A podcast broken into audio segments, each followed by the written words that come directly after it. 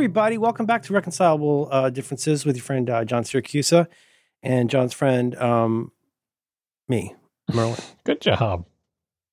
I had to just watch a child's presentation. You know, I don't think my things I've tried to share about presentations, like I just had to do a teacher-parent conference for my kid. And of course, you know, see also learning Photoshop, like, and nothing I say matters. Like, you know, I'm not the hugest Guy Kawasaki fan in the world. I'm very grateful for his service, but like, I think you could do a lot worse than his rules of thumb, you know, 10 slides, this many words on a slide. You know what I mean? Like, err on the side of people thinking you didn't write enough when really you're just putting out the best part on this little slab of Google Slides. So you're saying you think this child did not read Guy Kawasaki's book on presentations? I've pulled out, well, I don't, but I have pulled out the book where one of my presentations was featured, as well as a Guy Kawasaki presentation.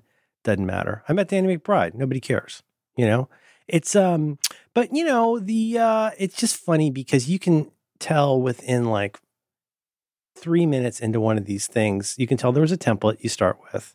And then there'll be some phrase that keeps coming up over and over. This time around, it was, will make me ready to start high school, which is actually kind of better than the previous one last year, which was like, and this shows that I am learning the core values of Common Core 235, you know, 11DPU 36 strokes 17, where you just got, there's this code phrase to like honor the codec.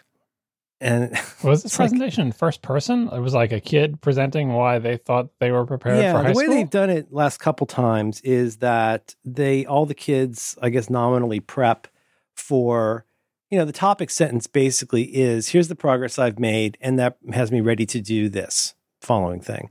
And then they fill in these sections like, what could the parents do to help? What could the teachers do to help? And blah, blah, blah. And it's, you know, that kind of thing. And the type's really small. And it's, of course, my kid's not Guy Kawasaki, which I guess is probably good. But it's sort of, I was saying to Madeline after, first of all, we both kind of, you know, teachers are trying. It's hard. They got to do this at scale, which is nuts.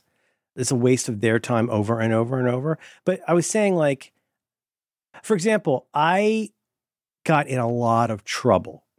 The year after I graduated from college, I was on the alumni board and the school's foundation board.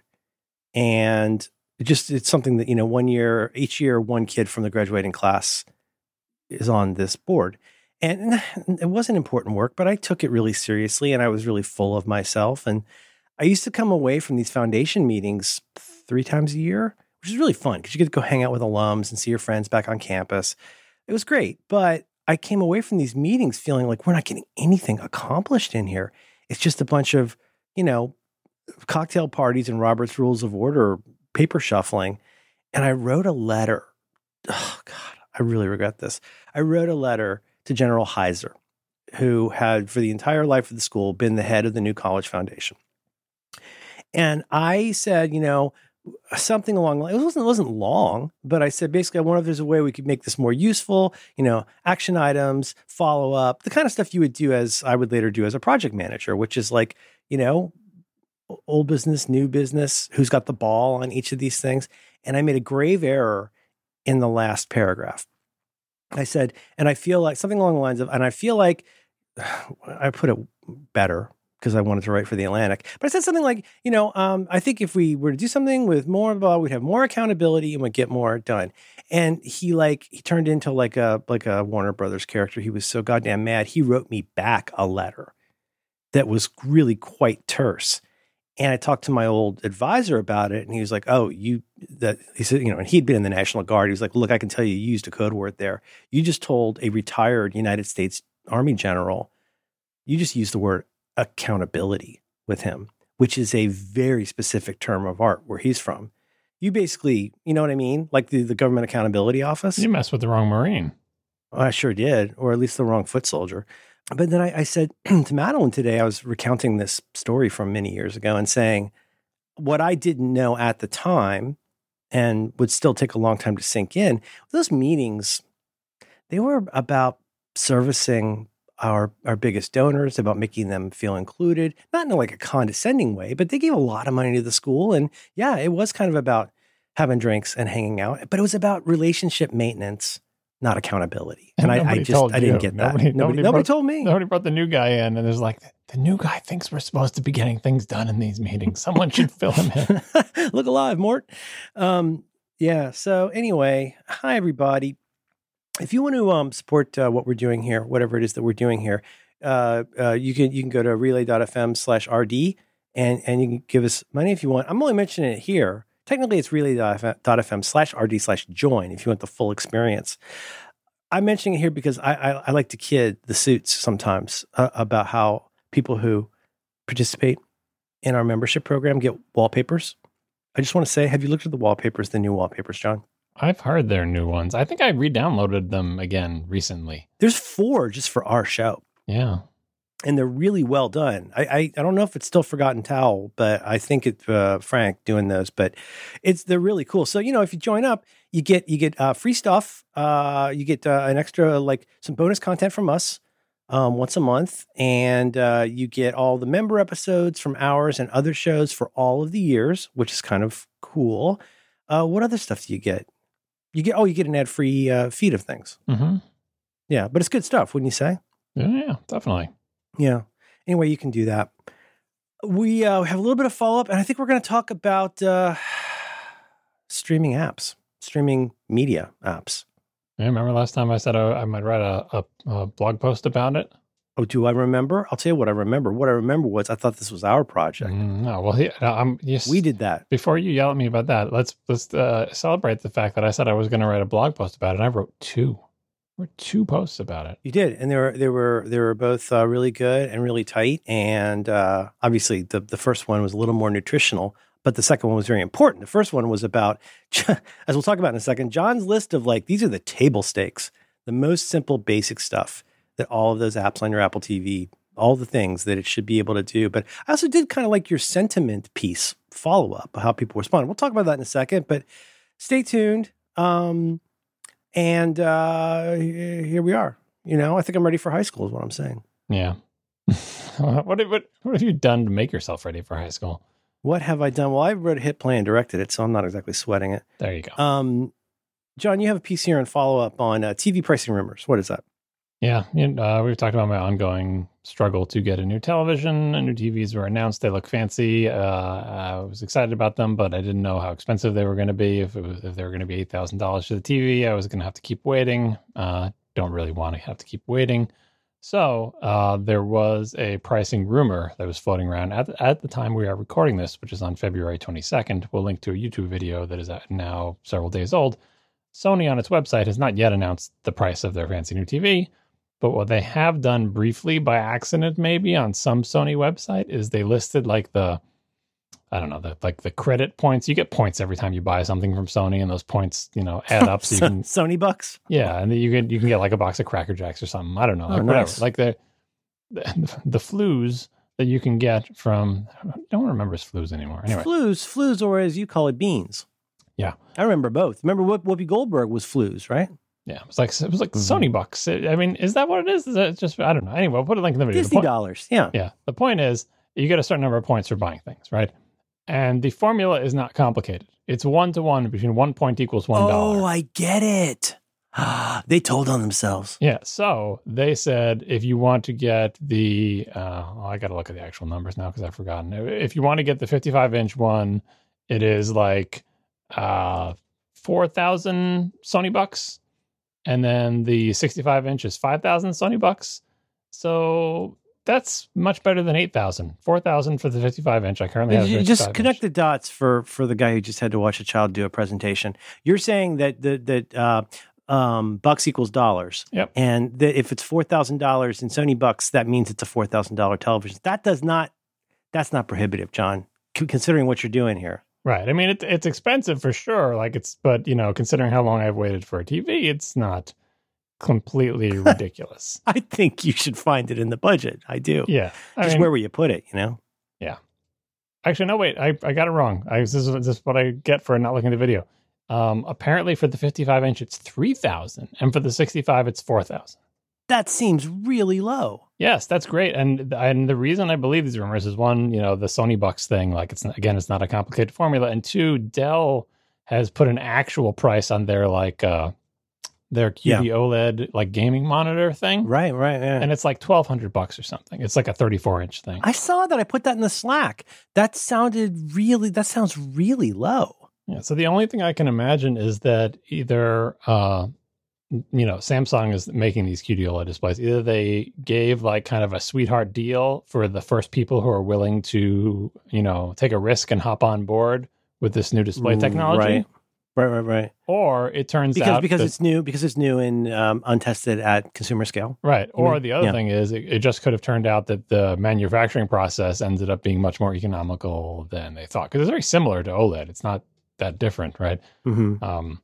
Someone did the math. I don't know if it's in this video or another one, but like these OLED things are cut out of a big sheet of glass, right? I forget how big it is, but there's machines that handle the very large sheet of glass. And I think you can get the thing that arrives at the factory or similar is a giant, giant piece of glass. And then these highly skilled people cut that into sizes for monitors. Well, it's robots. But it's kind of like if you had to make carpet out of larger pieces of carpet, the economics, or like silicon wafers, right? It's a very expensive material. Anything you do to this material is very expensive. It's all done in clean rooms by robots with this very precise machinery. But you start with a piece of glass of a certain size. And however many rectangles, 16 by 9 rectangles you can get out of that glass, that's how you can figure out the price of the thing, right? So if you say you had like one 88-inch TV, you can only cut one 88-inch TV out of that glass, and everything else is waste. Like you can't, no one's making like a 15-inch TV or 12-inch TV, right? You just, the rest of it is wasted. So you could, I forget how many it was, but you can do like, you know, 3 55-inches, 2 65-inches, right? And as you get more waste, the price goes up, right? So that's why, you know, in this first year, it's just 55 and 65, because if you had to pay the full price for the 177 or 81-inch thing that could fit and throw away the rest, it would be wasteful. So it could be that, you know, like the price per square inch or price for one of those things is less than people thought. Anyway, I'm not complaining. If these are the real prices, I'm excited and I'm going to buy it. And because that's the case, then I had to sort of go back into turbo research mode and look at all the other parts of the system that I have to get, look at what my latest surmises were about those, and then sadly discover that many of the things that I've figured out that I wanted to get are just not available because supply chain. That was very depressing. I should have looked first, but like I spent a lot of time, for example, on receivers, doing lots and lots of research on receivers, narrowing it down and finding out the receiver I wanted to get. You can't buy it. Maybe in March or April you might be able to get one, but right now you can't. Really? Yeah, which is sad. But it's hopeful news still. I mean, you might get another TV while you're alive. You know, could happen. And just to go around the list of things, it's the TV. Then I got to buy a stand for it because I can't use the one that it comes with. We've gone over this in past shows. Got to buy a receiver. Gone over that in past shows. Got to buy a Blu-ray player. And I think there's some other minor things there because just one more aside before we go on to streaming video apps. Blu-ray players. Do you have a Blu-ray player? Yes, I have a couple. I've got the Blu-ray player that's been hacked. I learned it from Snell. I learned about, apparently I just call Snell now. I learned about the one there's a guy that makes one that can do like acceleration with Make MKV, and he's hacked the firmware on it. I got one of those for the office that I hardly use at all. And the one I've got at home is a Sony. I got one in the PlayStation, but then I've got a Sony 4K UHD Blu-ray player. Yeah, so speaking of Sony, I believe the last time Sony decided to make a Blu-ray player was 2017. So if you go to Sony's website right now and buy an Ultra HD 4K Blu-ray player, you'll be buying the model that they rolled out in 2017. Nobody is making Blu-ray players anymore. So lots of people still sell them, but if you go look at what they're selling, you say, when I search for reviews of this, I find things that are 5 years old. Why is that? Right. And you realize this model was introduced years and years ago, and they just never made a newer one, which is kind of bad because it means that, you know, if I had bought a Blu-ray player in 2017, my options today would be the same, basically. And it's also bad because if you're trying to find one that supports all the things, you got to support Dolby Vision and HDR10 and HDR10 Plus and do 4K and do a good job. And like you would think technology marches on, you know, the little image processing chips get better, they get quieter, they get less hot, like all these things with the march of technology. But if you just never make another one and just keep selling the 2017 one. They could learn from what they've learned. Yeah. Right. And like, you know, avoid. It's so funny. You should mention that because yesterday my new 4K UHD Blu-ray of the Criterion edition of Citizen Kane arrived. So I was actually using this like just last night. But boy, I feel bad for Criterion. I don't know why. I guess because you're talking about, you know, manufacturing errors. But on the whole like first run of this new Criterion edition, the Blu-ray, not the 4K UHD, but the Blu-ray disc that comes with it was defective, and they've had to replace it in every single one of them, which is, you know, it's already such a bummer that you're buying plastic, you know, to be able to put in a machine and watch it. I'm going to find the one I've got. I'm not saying it's any particular bargain. I'll tell you, buddy, you know, what hasn't come a long way is just using these things. Watching my kid try to like rewind Free Guy to be able to, you know, watch a scene again. Man, the little Sony remote, it's fine, but like we've come a long way from the TiVo.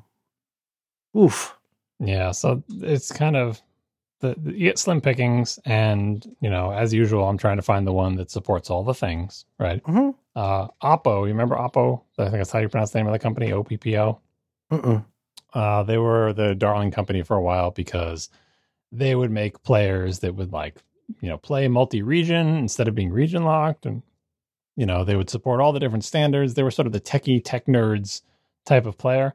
They just stopped making them entirely in 2018. They just said, yeah, we're not going to make these anymore. So that Blu-ray was sad. In general? Yeah, they just don't make Blu-ray players anymore. I've started to wonder, like, I feel like a real weirdo that I buy anything on 4K UHD. I think it does make a difference. I mean, obviously, anytime, no matter how, even if you're watching the Coppola restoration and it's noisy, it's like, it just looks... It's just, there's so much fewer artifacts than if you're streaming a quote unquote 4K version. It's almost the way I feel about Atmos. Where it's like, I don't know a lot about Atmos, but I know that a single HomePod is not going to give you anything close to what a normal Atmos system would. But it still, it sounds good.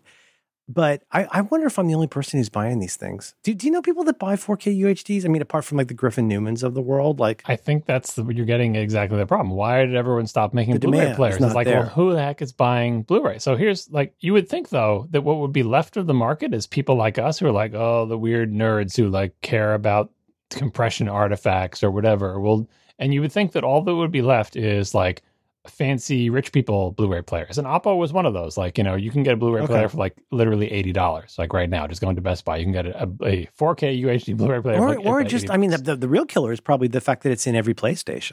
Yeah, like, well, nobody's going to need another one if you can just buy a PlayStation and get a PlayStation. Blu-ray costs player. Multiple $100s. If you just want to play Blu-rays, you can get one for like $100 or less, right? But then the Oppo used to make a Blu-ray players that were $1,200, $1,300. It's because it's for the fancy people, right? It does all the things, okay. But then even Oppo stopped making them. They just said in 2018. If you go to their homepage, it just says support. Yeah. I mean, you can still find them used, and they go for high prices, right?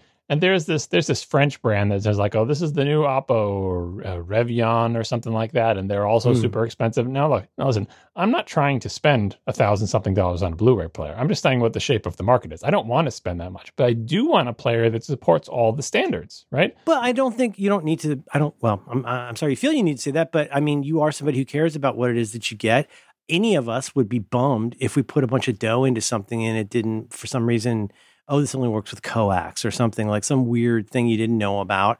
But it's also that to make an informed decision, regardless of what you end up spending, it's nice to know what the landscape is in terms of stuff like, oh yeah, this is $80, but it hasn't been updated in 5 years. That's really good to know, right? Yeah. Isn't that kind of factoring into it is just the whole, like, I want to know if I bought the nice one, this is what I'd get. It doesn't cost anything to look.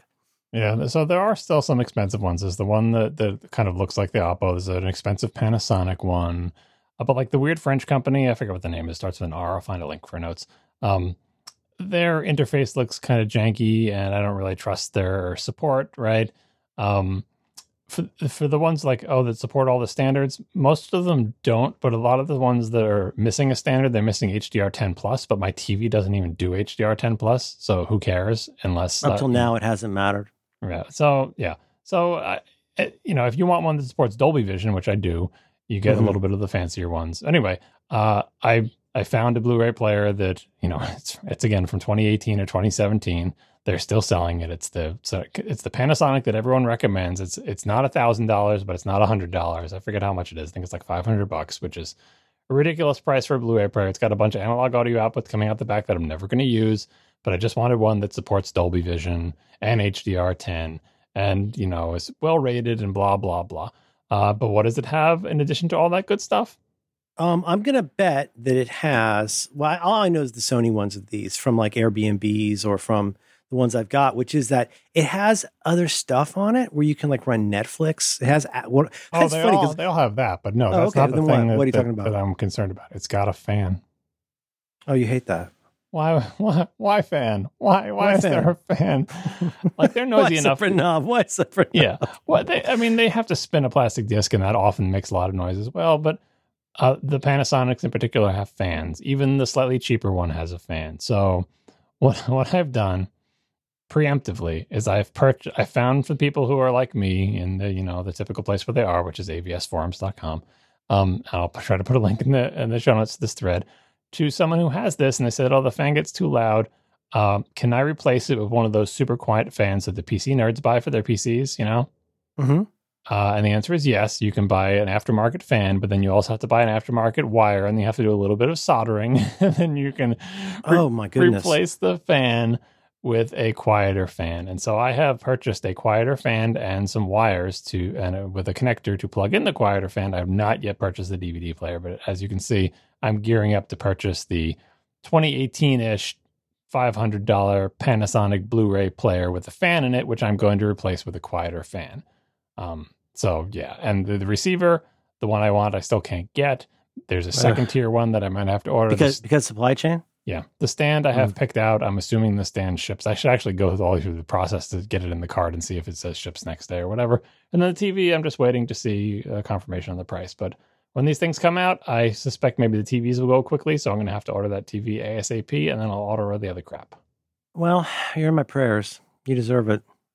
Yeah. And then I got to get rid of my old TV. I'm wondering I did some shopping on eBay to see like what are my, you know, instances of my exact television set selling for on eBay. And the answer is not a lot, but you know, I just really want someone to take it away. Your old, no wait, is that your plasma? Mm-hmm. Oh boy. You don't want to put it over the fireplace, huh? No, it's a nice TV, but it's big and, you know, I'd like to go do new home. I can't believe I got this. I just sent you the link. I got this September 14th, 2019. I can't believe it's been that long. It's still for sale. That is still the current model of the step down Sony. $229. Yeah. I say, yeah, it's good. Yeah. Everybody hates it. You know why everyone hates it? It initially shipped without Dolby Vision support and they added it later through a firmware update. But the way they added it requires you to activate Dolby Vision manually every time you want to put a disc in that has Dolby Vision. Oh, see, that's inconvenient. I don't want that. If you don't do that, it will try to play everything with Dolby Vision. So if you put in a non-Dolby Vision disc and you have Dolby Vision on, it will try to play it in Dolby Vision and screw it up. So you have to manually remember every time you put a disc in, is this a Dolby Vision disc or is it not? That's why everyone hates this player. Also, I don't remember how I learned this or if it's still true. I have not vetted this since I learned how to do this, but to get fancy video and fancy sound, you've got to use 2 HDMI cables into 2 ports. Have you ever experienced that before? You don't have to. The fancy ones do come with 2 of them because sometimes you want just audio to go out to it if your receiver doesn't understand the the audio and the video and through the same thing.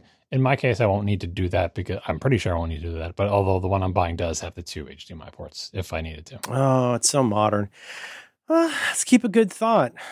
Yeah, I'm kind of dreading like looking over at the tangle of wires and all that stuff that's over there, just sort of ripping all that out and then having to crawl behind all that stuff again and just the whole process. It's going to be an ordeal.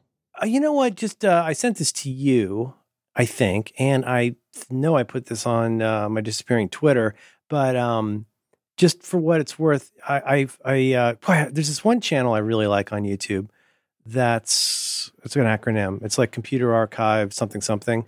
And it's mainly like old, like either ephemeral industrial videos or just promotional videos, mainly for like old IBM stuff, but it's really, really fun. And one of the ones was this Oh, you saw this. What was it called? It was for the Sony. Was it for the Sony? Wait, you told me this because you had this. This was your first grown-up TV, right? It was the Sony Trinitron, but their new for 1991 system of here's the TV room of the future, and it's a really fun video. It's very silly, and because it's industrial, of course, it's got jargon and stuff. But as I pointed out, I believe, and when I sent it to you. Not a cord in sight, not a cable in sight. Yep. No, even then, they were really ahead of the curve. Back then, the good thing was when the TVs were there, the size of the top half of a refrigerator. It was really easy to hide cables behind there because it totally blocked your view of what was going on behind the television. But now they're also wispy and slight that you really have to be more clever to hide all those cables. Yep. I want to find a link to. Sony Trinitron video. I remember the video you're talking about. I don't remember where it was. Did I send it to you? Messages? Did you send it to me? I don't know. Oh, I'll find it. No, it'll be my history. Live streams. I need live streams. Yeah, it'll be in my history. But God, those old videos are so. Some of there's one where they're. What's the big one? The big famous one in the first I don't know if it was considered a mini computer, but the four numerals. IBM 80. No, what was it called? The 3060? Something like that. But it was this amazing video showing you serving suggestions. If you bought the entire suite of IBM interconnected mini or whatever mainframe computer, all this stuff that you could do. It's got a tabulator. It's got a card reader. It's just, I don't know. There's something very comforting to me about watching those old videos. It makes me feel good.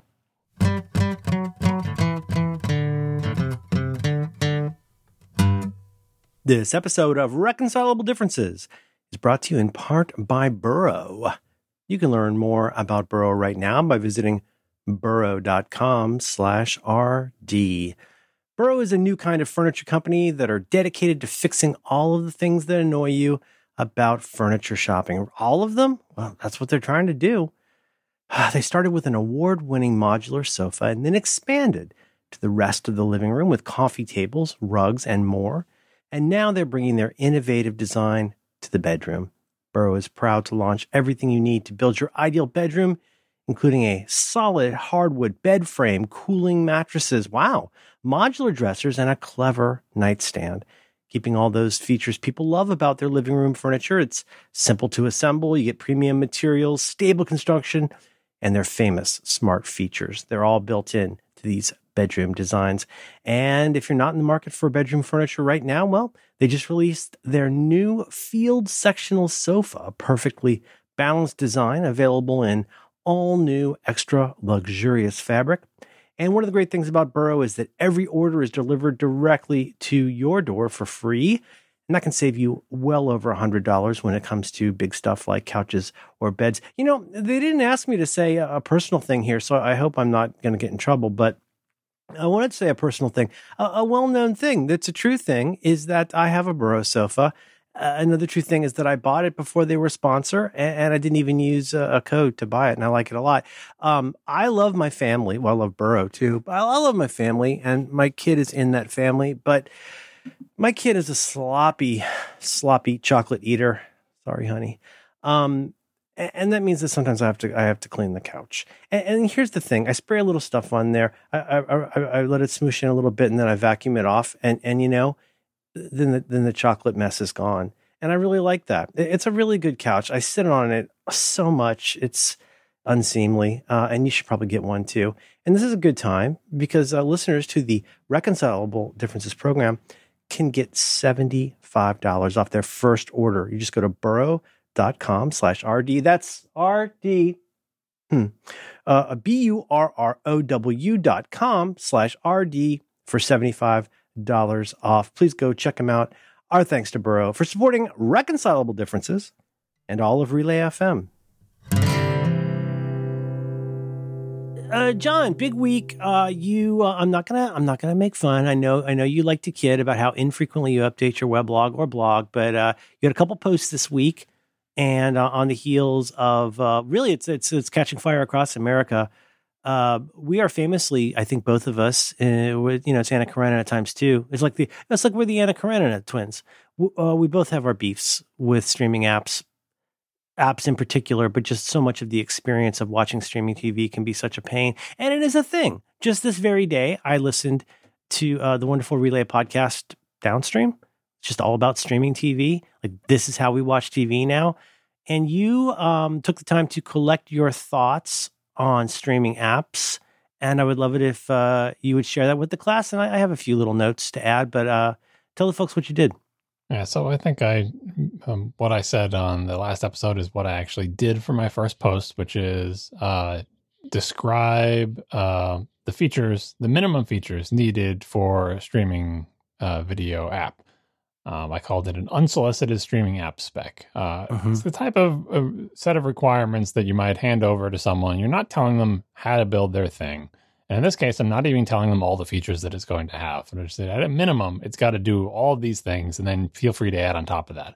And we used to call it spec, or the other thing we would say is requirements. Yeah. I'm not going to tell you how to design this or how to implement this, but there needs to be a way to see whatever thing I was last watching. Like, you guys figure out the best way to do that, work with your designers, but that's the requirement. Yeah, I didn't put it in the right, it's not really requirements, because if you're doing real product requirements, you wouldn't do it the way I'm doing them. I mean, you start making personas and use cases and do all, like, I didn't do that here because I wanted it to be readable to regular people. And move your story over into the parking lot. Yeah, but I mean, a lot of those things, we make fun of it, but a lot of those practices are there for a reason. So, I've told you before, my old boss, who I learned so much from. If you think I'm dumb now, imagine what I was like in 1999. And he's the one who would always just plow me over and over to define the functionality. You can't just say stuff like there has to be a way to get cookies. Yeah, I mean, we'll help you with a lot of this. We the engineer class, but like, you're going to have to be the one who defines what the functionality is. Like, and that's where I learned how to do. That's where I learned about Jesse James Garrett. That's where I first learned about IA and Jesse's flows. For moving through a site that were just such a mind blower to me. But in the language that you have and with the skills that you have, tell me what this thing needs to do. And I think that's what you did. You did a real nice job. And did you get a lot of pushback from people saying either? I'm sure you got a lot of everything, but did a lot of people say like, oh, this isn't enough, or this is too much to expect, or like? I mean, not really. Like, that's part of the reason I wanted to avoid saying it's got to have a button to do this. It's got to have a scroll thing to do that. It's got to do this, because that gets into the implementation details that people could find objection to. So I tried to avoid them. Even when I mentioned them, I just gave it as an example. I would say it has to do X and Y and Z. And I might say, because this sounds weird, like if you describe, like, let me look at one of my requirements. Like, if you describe the ability to go to any arbitrary position in the video, right? People are like, what are you talking about? Go to a position, skip forward, backward to some arbitrary position. What does that even mean? Because people aren't used to hearing it that way. And I had to put some text that says, this is most often accomplished with a scrubber on a video timeline. And that's exactly what the engineering class would say is like, it works fine for me. Right. And so like when I say, oh, a scrubber, I'm saying, but you don't have to have a scrubber on a video timeline. You just need the ability to accomplish this task. And the task is, and this is starting to get closer into use cases, my friend told me that I should, look at 20 minutes and 30 seconds into this thing to see a funny scene, right? Mm-hmm. How do I go from, okay, I brought up the video. How do I go to 20 minutes and 30 seconds? Well, you could pop up a box and have them type the numbers in. Most people don't do that. Mostly they have a little timeline on the bottom, and you grab this little handle called the scrubber and you drag it until you see the little numbers, say 20 minutes and 30 seconds or whatever, and then you let go, right? But there's lots of ways to accomplish it. I'm just saying that has to be a thing that's possible, because if it isn't, it drives people nuts. Like, what's the alternative? If you don't have that, your only choices are, let's say you have all the other features. Go to all the way at the beginning, go all the way at the end, or hit like the 30-second skip button a whole bunch of times, or maybe play at a faster speed. All those things are terrible. Siri's actually really good at that. Yeah, or, voice control. Like go forward 11 minutes. Right, like or, bring me to this timestamp, right? So I'm describing the feature, but I'm not saying you have to do it in any one of these ways. I'm just saying being able to do this has to be possible, because think about what it would be like to use a video player, to just give this one example, that had no way to do this, no way at all, no voice control, no popping up a box type numbers in, no dragging a scroll thumb. it's you. Maybe you wouldn't notice it and you wouldn't care until the time when you like, oh, I watched the first 45 minutes of this, so I want to go to 45 minutes in, or my friend told me to go look at this thing, and you realize you can't do it that way. And then you're sitting here going 30, 30, 30, 30, 30, 30, 30 to skip your way to it. And if it's the thing is though, just like so many of these things, it'll sound self-evident until, well, gestures broadly, you look at what's out there, but also until you go up against reality, which is that like if I'm God forbid, I'm watching something on my Office Plex at home with my 17 megs up connection, there's a lot of like, I mean, I know how to click the button, scroll, you know, then just slide with the middle button, slide pretty far right and hit enter. But sometimes it doesn't get it, or sometimes it times out, right? So the thing is, for everything that we're asking for here, it also has to then be sustainable inside of actual reality. And I'm just here to say, like, as disappointing as my upload speeds are, that's a damn sight faster than a lot of people in America.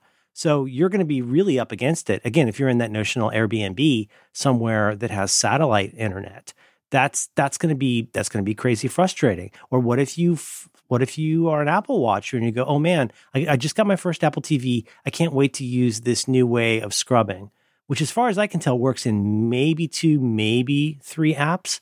If you do what they did on stage to show you. So the idea is in Apple TV now, you do this bizarre touch at the top of the dial. I think you have to pause it first. And then you do like this weird touch on both rings. And then it turns into a little spinny guy. Like, how many apps have you tried that in that it worked in? I can't even remember. I think I did that like once or twice when the feature first came out. Apple TV. It works in the Apple TV app, in the movies and, you know, so stuff in Apple TV, the app, and inside movies and TV. But generally, if you do exactly what they if you do what they showed you how to do months ago, which has been public for at least a couple months, right? If you do that, you know what'll happen? It'll inch forward just a tiny bit. And then as your thumb goes from 5 o'clock to 6 o'clock, it'll start going backwards because it doesn't know that it's supposed to be a spinning thing. If you're inside Hulu or wherever and do this, if you're not doing the classic, you know, back left, back left, back left, if you're doing the thing that they showed you how to do at WWDC, I would be surprised if there's 5 apps I have that works in. I feel like it might be more like 2. But there's all kinds of things to this. And yeah, like you said, it's not that people can figure out what scrubbing is, or with the right name, you could say even fast forward, because every remote's different in a lot of, you know, places. But it's, boy, just one very overarching, if I had a pissy negative thing to say about Apple TV, it's the same thing I've been saying for years, which is it feels like I use this a lot more than the people who made it. And that includes the people who tested it. Where like, I don't consider myself an edge case. I haven't hacked it or tried to sideload things. I'm not doing weird stuff. It's all stuff from the App Store. And it's amazing to me how much it sometimes feel like nobody who loves TV or movies has used this as much as I do, or they'd be a little frustrated as well. And it almost kind of feels like, you know, I mean, to spoil the ending of this thing, I list this bunch of specifications that are the basics, and then I take some examples that, you know, the upshot is there's pretty much no... From the real world, like I went to Netflix because I was watching this, and here's when I tried to find that show, here's where it wasn't. Yeah, there's no popular app that checks all these boxes. And these are not the boxes of like, here's the wish list of most amazing perfect app. No. That's not that at all. You didn't open by saying, I first of all, X-Ray must be copied and improved in every app. That was at the end.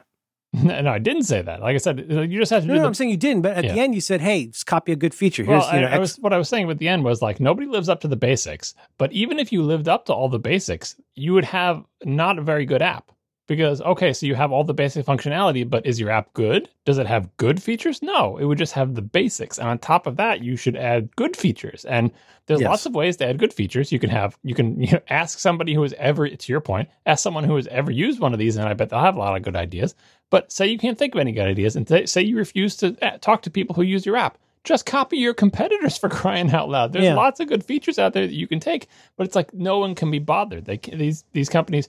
seemingly can't be bothered to implement the basic features. It's almost like their main test scenario is, you know, does the play button work? And that's like, well, no one will ever need anything but the play button. And so they're just like, well, the play button continues to work. And they're like, oh, we have a crisis. The play button's not working. Oh, we got it working again.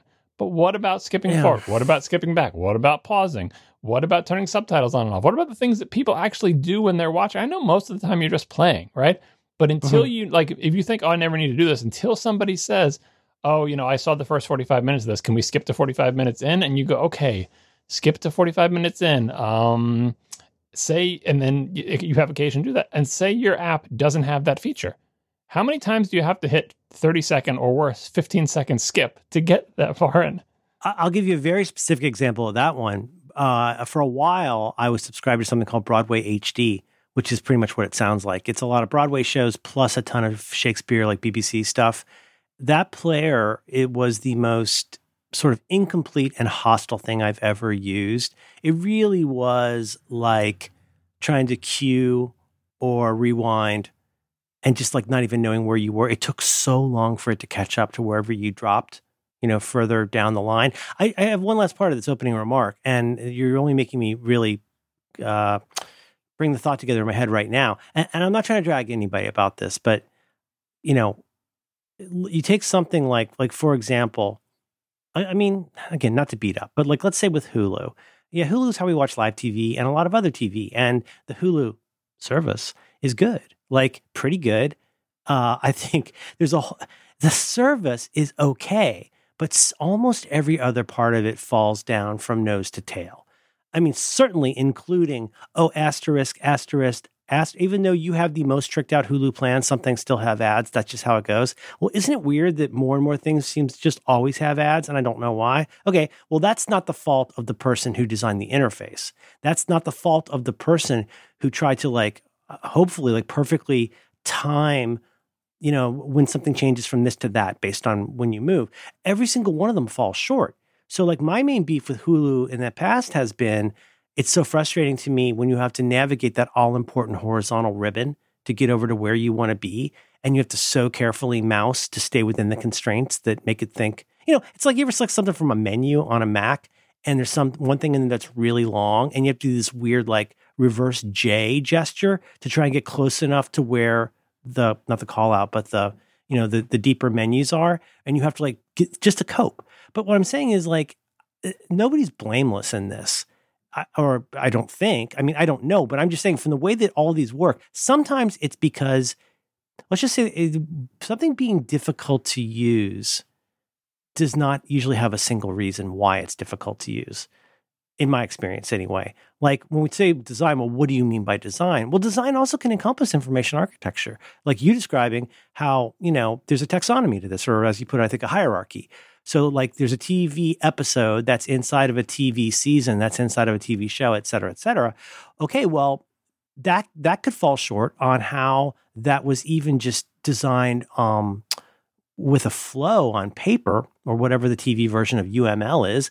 It could be because of that. It could be because of the sensitivity that like nobody expected it to be this sensitive when you're moving around in this area. More levels of design, like the way that it looks, how's the contrast on the text. To get my back though, it's like, it's not because any one thing needs to be fixed across the board. It's just, there does not seem to be a sense of iterative polish to what people have done to where, you know, like I always could think it's such a feat when I can get my good password on the first try. With Dots Will Echo, it really feels like I've passed the skills challenge. It shouldn't need to feel like a skills challenge to use your TV. And every aspect of this, from the deals that are struck to like how the software gets updated and everything in between, could see room for improvement on a lot of this. And then the part that's not any given app or service's fault, but is a problem, is that yes, there's some consistencies and there's some reusable UI and there's some reusable player stuff. And there's probably definitely some like requirements from Apple about what's in menus and things like that. But you have there, then we're truly back to Anna Karenina now, because each one can be crappy in a slightly different way for a slightly different reason. And then when you take it together cumulatively, this has gone from being a fun off time thing to being something that's like a little bit weirdly stressful. Yeah, that's kind of the holistic nature of an actual good application that you just described is the thing I think I failed to communicate as well as I should have in this post is that like how far away like this very narrow view of list of features gets you, how far away you still are, even if you fulfill all this, from having a good app. I didn't, for instance, talk about bugs and performance, but you just talked about it. You can have a perfectly designed app, but if it's slow or laggy, it destroys the usability of features. All the other stuff you put about, can I read it? Does it make sense? Is it easy to use? Is it responsive? That's nowhere in this document. I'm right. Starting from so far down the stack, down to like, before we even try to make an app, what things must it do before we add the frills, before we decide how to design it? Like the minimum bare bones. You mentioned the information hierarchy, right? You can have lots of cool hierarchies. By all means, go nuts. Make a really awesome app that lets people slice and dice the information and view it from interesting angles and do all this stuff.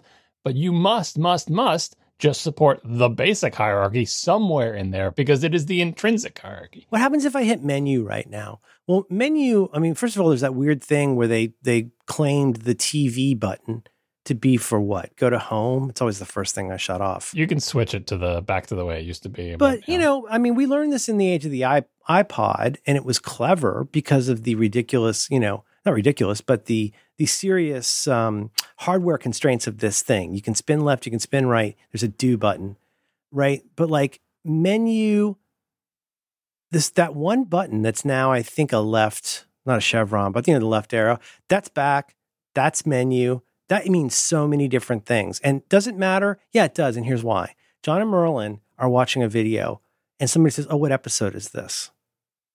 I have to stop and think about which app I'm in. Am I in HBO Max? Am I on YouTube? And you know where I'm going with this because it's in your piece. But I have to stop for a second and try to remember whether this is one of the apps where just tapping, not a click, but a touch. Just there's somewhere a light touch on the do button will pop up what you're watching. There are ones, though, I want to say like HBO Max, where you have to fully arrow out and go up a level. Hope it remembers where you were. That's much more. If you want to see what it is that you're watching, you might have to stop watching it. Again, you covered this, but it's not even always consistently broken in the same way. It's just that I'm going to stop the flow of having a nice, easy time with my family to like get a little bit stressed out about wondering what button to hit to find out which episode of Community this is. And I think that's weird. I think that should be addressed. Yeah, it was one of my requirements because it is a common thing that if you do more than simply check whether the play button works. Especially if you forgot where you are.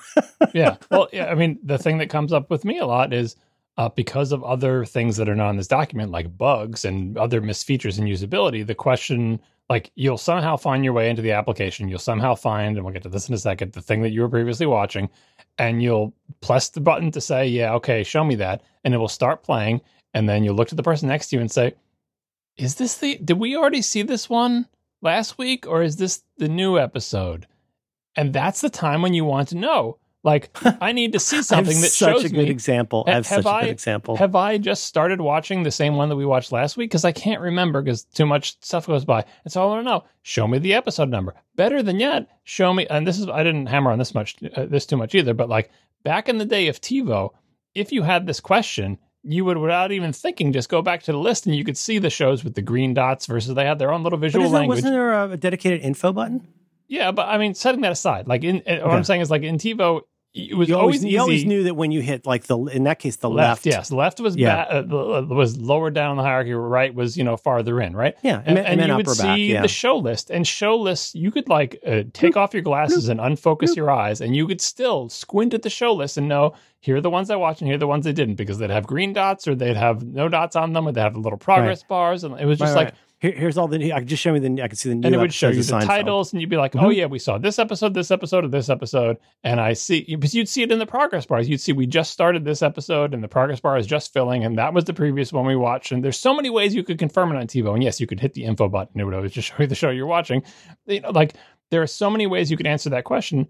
And setting aside what you just said, which is consistency on Apple TV, which is just the nature of it being like an app platform and not a single thing like TiVo... I didn't mention that here either. I'm just saying within the realm of single application, there has to be a way to do this. It is so fraught because not only do you not know how to do it in terms of, you know, gentle touch, swipe down from top, pause or not pause, hit the back button. But if you choose poorly, and this has happened to me many times, you know, I can't figure out how to see what episode I'm watching. So I'll just go back. I'll hit the left, you know, the left less than sign, the chevron. Mm-hmm. And that throws me into like God knows where, but it certainly doesn't throw me into a list of the shows from this season. It's like you asked for directions and then somehow landed in a casino. Yeah, and I'm like, I'm back on the homepage. I'm like, this doesn't help me. And sometimes I'm back on the homepage and I can't even find a way to resume watching the show that I was just watching. It's like, well, what happened there? Like, well, I couldn't figure out a way for it to tell me what I was watching now. And hitting quote unquote back sent me, you know, like it's right. You didn't realize you were at what it considers the top level, or maybe you hit it twice or something. But like suddenly now you're on. You get the big bloop. I get this in Plex sometimes, which I have to say is, especially for a free-ish app, is pretty great for a lot of this stuff. But yeah, you find yourself, you've been deposited back on the homepage, and it's like when Dr. Manhattan, you know, sends Rorschach, you know, out of the building, and he materializes on the street. You're like, well, how did I get out here? And it's fine to have ways to jump around like that, but you still have to support the basic hierarchy. And I would argue that basic hierarchy you should be able to navigate that unconsciously. Again, like you can with TiVo. You look at your shows, and then within each show you'd go in and there'd be a date ordered list. And those lists in TiVo were sortable. And it was just simple up, down, left, right, select. TiVo. Everything was good about TiVo mostly, except for if you didn't know the trick. And you wanted to rearrange the priorities in your schedule, and you had a long list. Yeah, no, that was a bad interface. Remember how long it would take for it to like? Yeah, it would take a long time, and it was slow and a bad performance, and that was not a great interface. But TiVo got the basics right. They defined a simple visual language and a small set of actions and metaphors, and they applied it consistently. And once you learned that, you could navigate the whole TiVo interface. Was it the most efficient thing? No. You could it be improved upon? Yes, certainly, but. They got the basics right. Many of these things don't get even the basics right, which is why everyone feels like they're at sea. So anyway, I did this post. I went through some apps to show all the ways that they fail to comply, which is sad because they're very, well-known apps. Well, can I ask about a point of personal privilege? I know you don't want to just read the whole article to everybody, but you did break this down into sections. Could I prevail upon you to tell people the section in the bolded text? Is that too much? Because I wouldn't assume people read this. Yeah, sure. Well, they'll read it after the show because they just love to read my annual blog post. Wow. Maybe you are a man of faith. This episode of Reconcilable Differences is brought to you in part by Squarespace. You can learn more about Squarespace right now by visiting squarespace.com/diff. Squarespace is the all-in-one platform for building your brand and for growing your business online. You can stand out with a beautiful website, you can engage with your audience, and you can sell anything. Your products, services, even the content that you create. Squarespace has got you covered. There's so much great stuff in there. What do you do? Well, they have insights that'll help you to grow your business. If you've ever wondered where your site visits and sales are coming from, and which channels are the most effective, you can analyze all of that in Squarespace. Once you got that data, you can improve your website and build a marketing strategy based on your top keywords or most popular products and content. You're not going to get that everywhere. That is for sure. You can get started with best-in-class website templates, and you can customize them to fit your needs. It's as easy as browsing the category of your business to find a perfect starting place, and then you can go and customize it, make it your own, really, with just a few clicks. And, do you guys remember blogging? Does anybody remember blogging? Well, Squarespace has powerful blogging tools to share stories, photos, videos, and updates. This is on your site, understand. You're not going to go put this on somebody else's site. This is your Squarespace site. You'll be able to categorize, share, and schedule your posts to make your content work for you. It's all in there. Really amazing. I've used Squarespace forever. I continue to use it almost every week. It's not Squarespace's fault, but as often as we record Roderick on the Line, that is where I put the show notes and the audio files, and it's always been there, and I hope to shout. I think it probably always will be. So right now, please go. You head out to squarespace.com/diffs at the IFFS. Get a free trial. No credit card required. When you're ready to launch, use our extremely special offer code DIFFS to save 10% off your first purchase of a website or domain. I'm going to say it again, squarespace.com/diffs. When you decide to sign up, use that offer code DIFFS for 10% off your first purchase. It puts you in the driver's seat of a really great company. And did I get that right? Well, you're going to get a good thing. And it also shows your support for John Siracusa, which he secretly craves. We really do appreciate it. Our thanks to Squarespace for supporting Reconcilable Differences and all of Relay FM.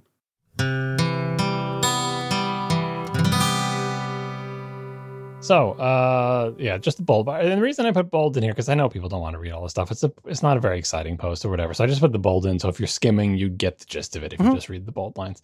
Yeah, there's a little intro explaining what... Numero uno. What's number one, John? Gotta have it. Yeah, and I put this as the number one thing for a reason. And when I talk about the next blog post, we'll see. Launch experience. On launch, it must be immediately obvious how to resume watching whatever you were previously watching, right? That's pretty self-explanatory. That is the most common task. You launch some app, you probably want to keep watching whatever you're watching before. If I'm watching episode 6, we had this, I have to tell you very quickly, Madeline and I started inventing Anna on at different times, and I'm usually willing, like, if it's a show I really like a lot, I'll, even though it's trash, it's good trash, and I'll go back and watch again. And I'd shotgun like 4 in one night. John, I swear to God, and I will come back to yours in a minute, so many of these came together in this one experience. So she's watching some on her account, I'm watching them on my account. We're through an episode, and I keep waiting for this one episode I really liked a lot, where she meets this lawyer, played by Anthony Edwards. Not important, except to say we're through this. And then I say, wait a minute. I say, is this the first time you've seen him? And she goes, yeah. I'm like, what? You're positive you didn't see an episode that was mostly about him? And we're on like episode 6 or 7 at this point. All of these goof em ups and human errors all come together in this one experience, where I'm like trying to scrub through the episode to look for scenes I knew were in it, while at the same time not spoiling it. You know, high on my list is give me a button to start from beginning, like HBO Max has. If I hand my kid the Dark Phoenix episode or a Dark Phoenix issue of Uncanny X-Men, I don't want the kid to open it up to the page where Jean's dead and then go, oh, I have to go flip back to the beginning.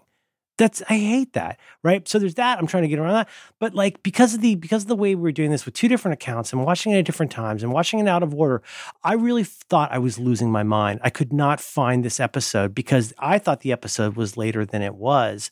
Then finally I was like, let's stop. Just look away for a minute. Let me just go back through old episodes until I find which one this is.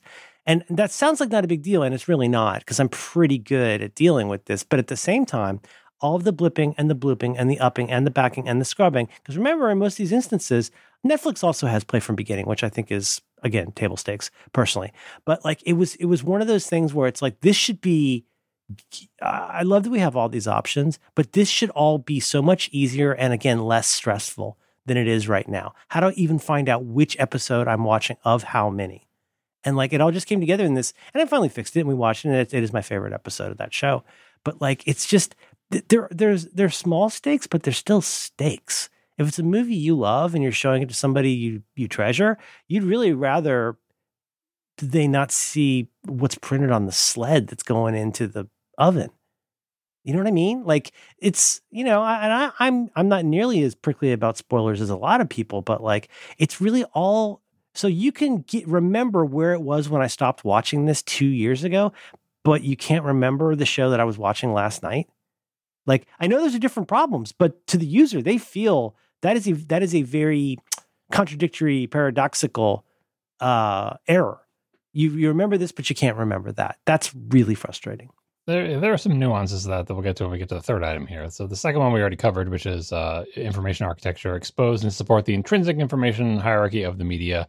Most media has some sort of intrinsic hierarchy.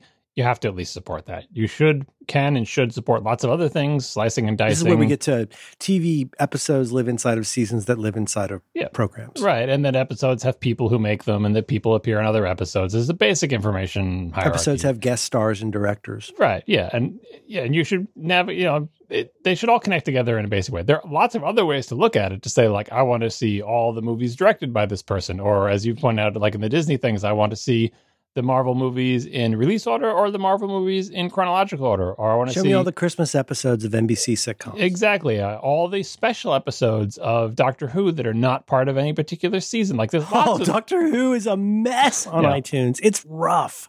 There's so many fancier ways to do it, but I'm saying, all right, that's the fancy stuff. That's not in the spec. And the spec just says you must at minimum support the basic hierarchy, right? Mm-hmm. Yeah. That all the episodes of Doctor Who must be under Doctor Who. And when you're within a season of Doctor Who, you must know where that season lies in respect to the other seasons and where the episode lies within that season. I know there's snow and it's got Richard E. Grant and Ian McKellen, but I don't Like, if you try and find, because it's our story for obvious reasons told somewhat out of order, and it might be like, oh, why haven't we talked about Trenzalore for a season? Like, how do I find the one? But like, I've bought, I don't even realize how many pieces and parts of Doctor Who I own in different places. I'll try and get a screen grab for you, but I do have one that's like just this, the Matt Smith Christmas episodes, part 1, or like, here's all the ones with Daleks or whatever, but like, try and find it. And then it's like, do you want to complete your season? And you're like, no, dude, you're remembering this as a different skew.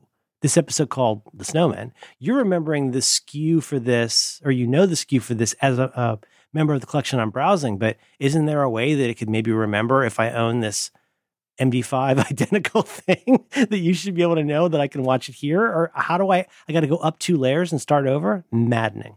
And then number 3, that's your good one. This is a good one. Yeah. State preservation. This is for most applications. This is kind of what you were getting at. Like the app in the moment you're doing it, the app knows what you're doing, right? And it could choose to save that information. Computers are good at this, right? That's state preservation. Keeping track of what you watched and when you watch it and how far you are through it. Did you finish it? Did you go to the middle? At what point are you? They're computers. They can keep track of all this. It's not that much information. It's tiny pieces of information. Yes. People don't watch millions of television shows per day. The amount of data here is very small, right?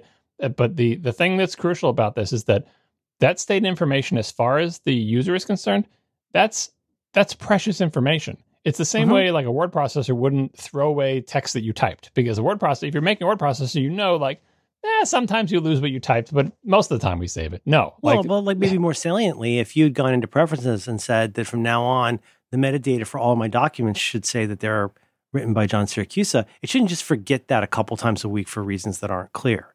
And there's also, I don't know if this is an actual term, but I'm going to call it implicit metadata. If it is remembering, quote unquote, that you were at minute 36 when you went to bed and, you know, went home or whatever. The last minute you saw was minute 36 of this episode of Doctor Who. Well, it seems like there's metadata or stuff that you could infer outward from that.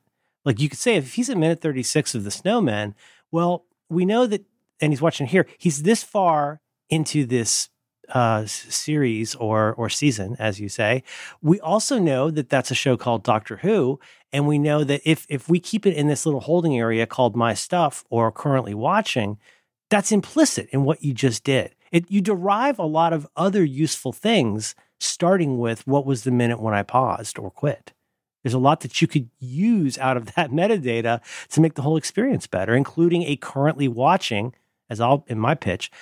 My 3 sections I want are favorites, meaning stuff like Parks and Rec that I'm not watching right now, but I will watch again, Always Sunny. Things I'm currently watching, right? I have at least started an episode or this movie, whatever, that's currently watching. And the third one is what, you know, you might call wish list or to watch later.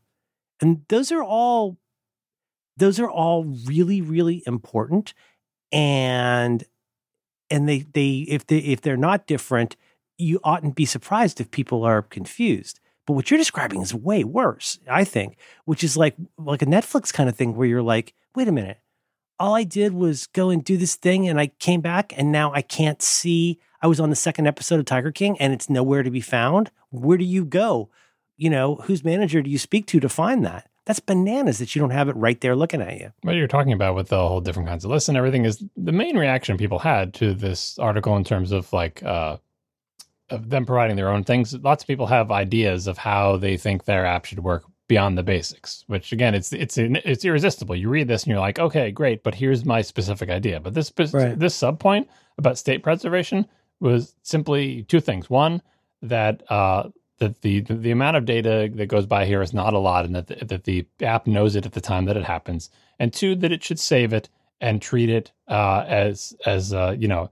Don't be casual with it. Like, don't be like, well, if we lose all that state information, it's not a big deal. Who cares, right? Treat it just as a valuable piece of data as text typed into a word processor. Now, say you do that. The app has all this data and saves it all. Does that mean that it has to do, you know, take action based on all this information? No. Some of this information mm-hmm. maybe you just don't care about or isn't relevant now. Some of it maybe you'd look at in aggregate. It's probably very valuable to the company in terms of knowing what it is you've... I think they look at things like what you've abandoned. But if you can't go back to where you were, let's say it does remember you're at minute 36. Well, let's see also rule 1, launch experience.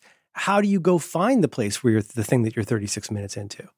That's why launch experience is up at the top. If I went away to make it 2 and I come back and I have to scroll through endless Netflix rows to try and find where quote unquote my stuff is. And when I get to my stuff, there's no telling whether what I was watching will even appear in there. And from this data, you could build heuristics of increasingly sophisticated rules about determining, so here's the data. Does this data mean that the person finished watching this, or are they still watching it? Well, Marvel shows have 15 minutes of credits in it. We have to also know when the credits begin, mm-hmm. And on, right?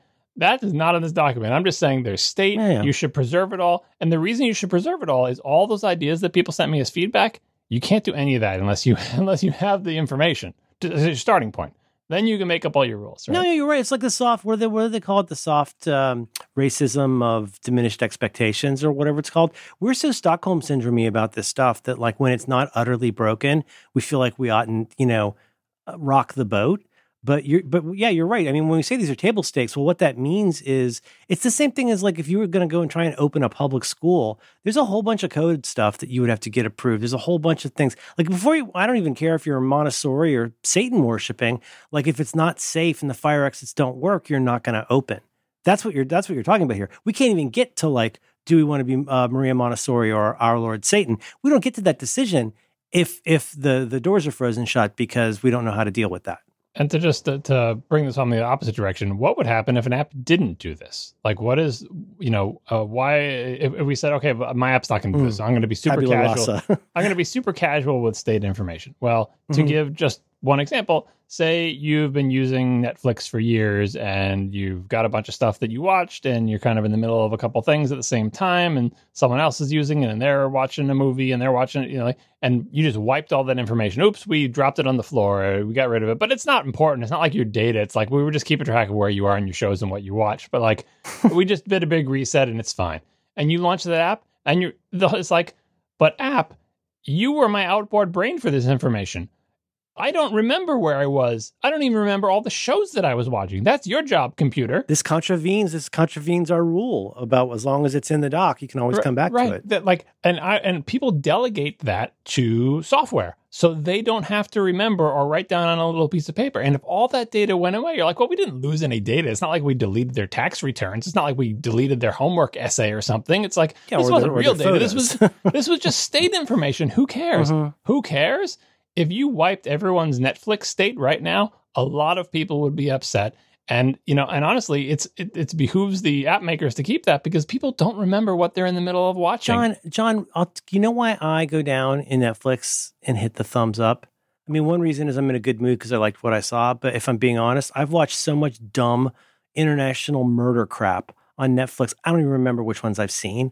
I know I've seen all the Firefest documentaries. I've seen all of the extant Theranos documentaries. There's so many things, and it does really start to when it's basically just a picture of a black and white face half exposed with red letters on it. It all starts to look the same. I'll tell you what, I go down and hit that thumb so I can later remember that I watched it because it doesn't say you already watched this. It shows up as though I haven't. You know what I'm saying? Something that woman who was murdered in France, the things I watched over a weekend last summer. And I'm oh, wait, is it this one or that one? I mean, there's a lot of dead European blondes happening here. How do I remember hitting the thumb? Usually thumbs up, yeah, is that's how I remember that I've watched this because Netflix does not remember it for me. Unless it shows up in that row, again, seemingly anarchic, roll 6-sided dice row of watch it again. Which is, it's fine. I like John Mulaney. Of course I'll watch that again. Middleditch and Schwartz. Yeah, it's but for me, I would rather that live somewhere in a row that I call favorites, right? But in that instance, do you get that though? Do you ever get that on Netflix in particular? You ever get where it doesn't remember you've already seen this? Well, so that's the thing. So state preservation was this item of keeping track. And I think Netflix is keeping track of this, but the very next section of the document, visual communication. The things the app knows should be communicated visually to the user. It's no good if your app does state preservation. Like your green dot in TiVo. If it never tells the user that. So in your example, I'm pretty sure Netflix knows every single thing you've watched forever, right? Mm-hmm. But if it doesn't have a way to communicate that to you to say, hey, here's the list of things that you watched. Or, hey, here's a thing. And by the way, we know that you've watched it before. Maybe we know that you've watched it 6 times and here are the dates and times you watched it. They know that information, but if they don't communicate it to you visually in the interface, that information is no good to you. And so all you're left with is, like I said, a random collection of watch again. And when, say you're searching and you go, did I watch this one with the, I don't recognize the thumbnail because Netflix changes the thumbnails, A/B tests those all day long, right? Did I watch this or not? Netflix probably knows, but if it's not communicated with pictures on the screen to you, that information is no good to you. Or like, could it have a different, could it be, I don't want to say grayed out, but something that indicates like a difference like that, changing those thumbs. One I'm not going to get into, but I want to just mention because I think it matters. There's so much stuff where you have to go somewhere that's not where you are to do it. If you want to stop seeing animated thumbnails in Netflix, you can do it, but you got to go to the web. You can't do that on your Apple TV. If I want to go, if I have to go to fandom.com to find which episode is the one where the lemon grabs get extra candy from Princess Bubblegum, I mean, you could try that with Siri. Siri's pretty good as long as it can get to the thing you want. And remember, there's a different incantation for movies and TV. Remember that if you want to watch the 2011 movie Drive and you say, hey, Dingus, drive, it says, it basically does the equivalent of, I'm sorry, I can't do that, Dave. Like, I don't have a car or something. And it makes a joke, right? There's all that kind of stuff. But now if I want to find out, and the reason I mentioned it here, if I want to go and like jog my memory further than a 2-sentence log line and like a constantly changing image, I have to go somewhere else. I have to use my computer or phone to go on the web.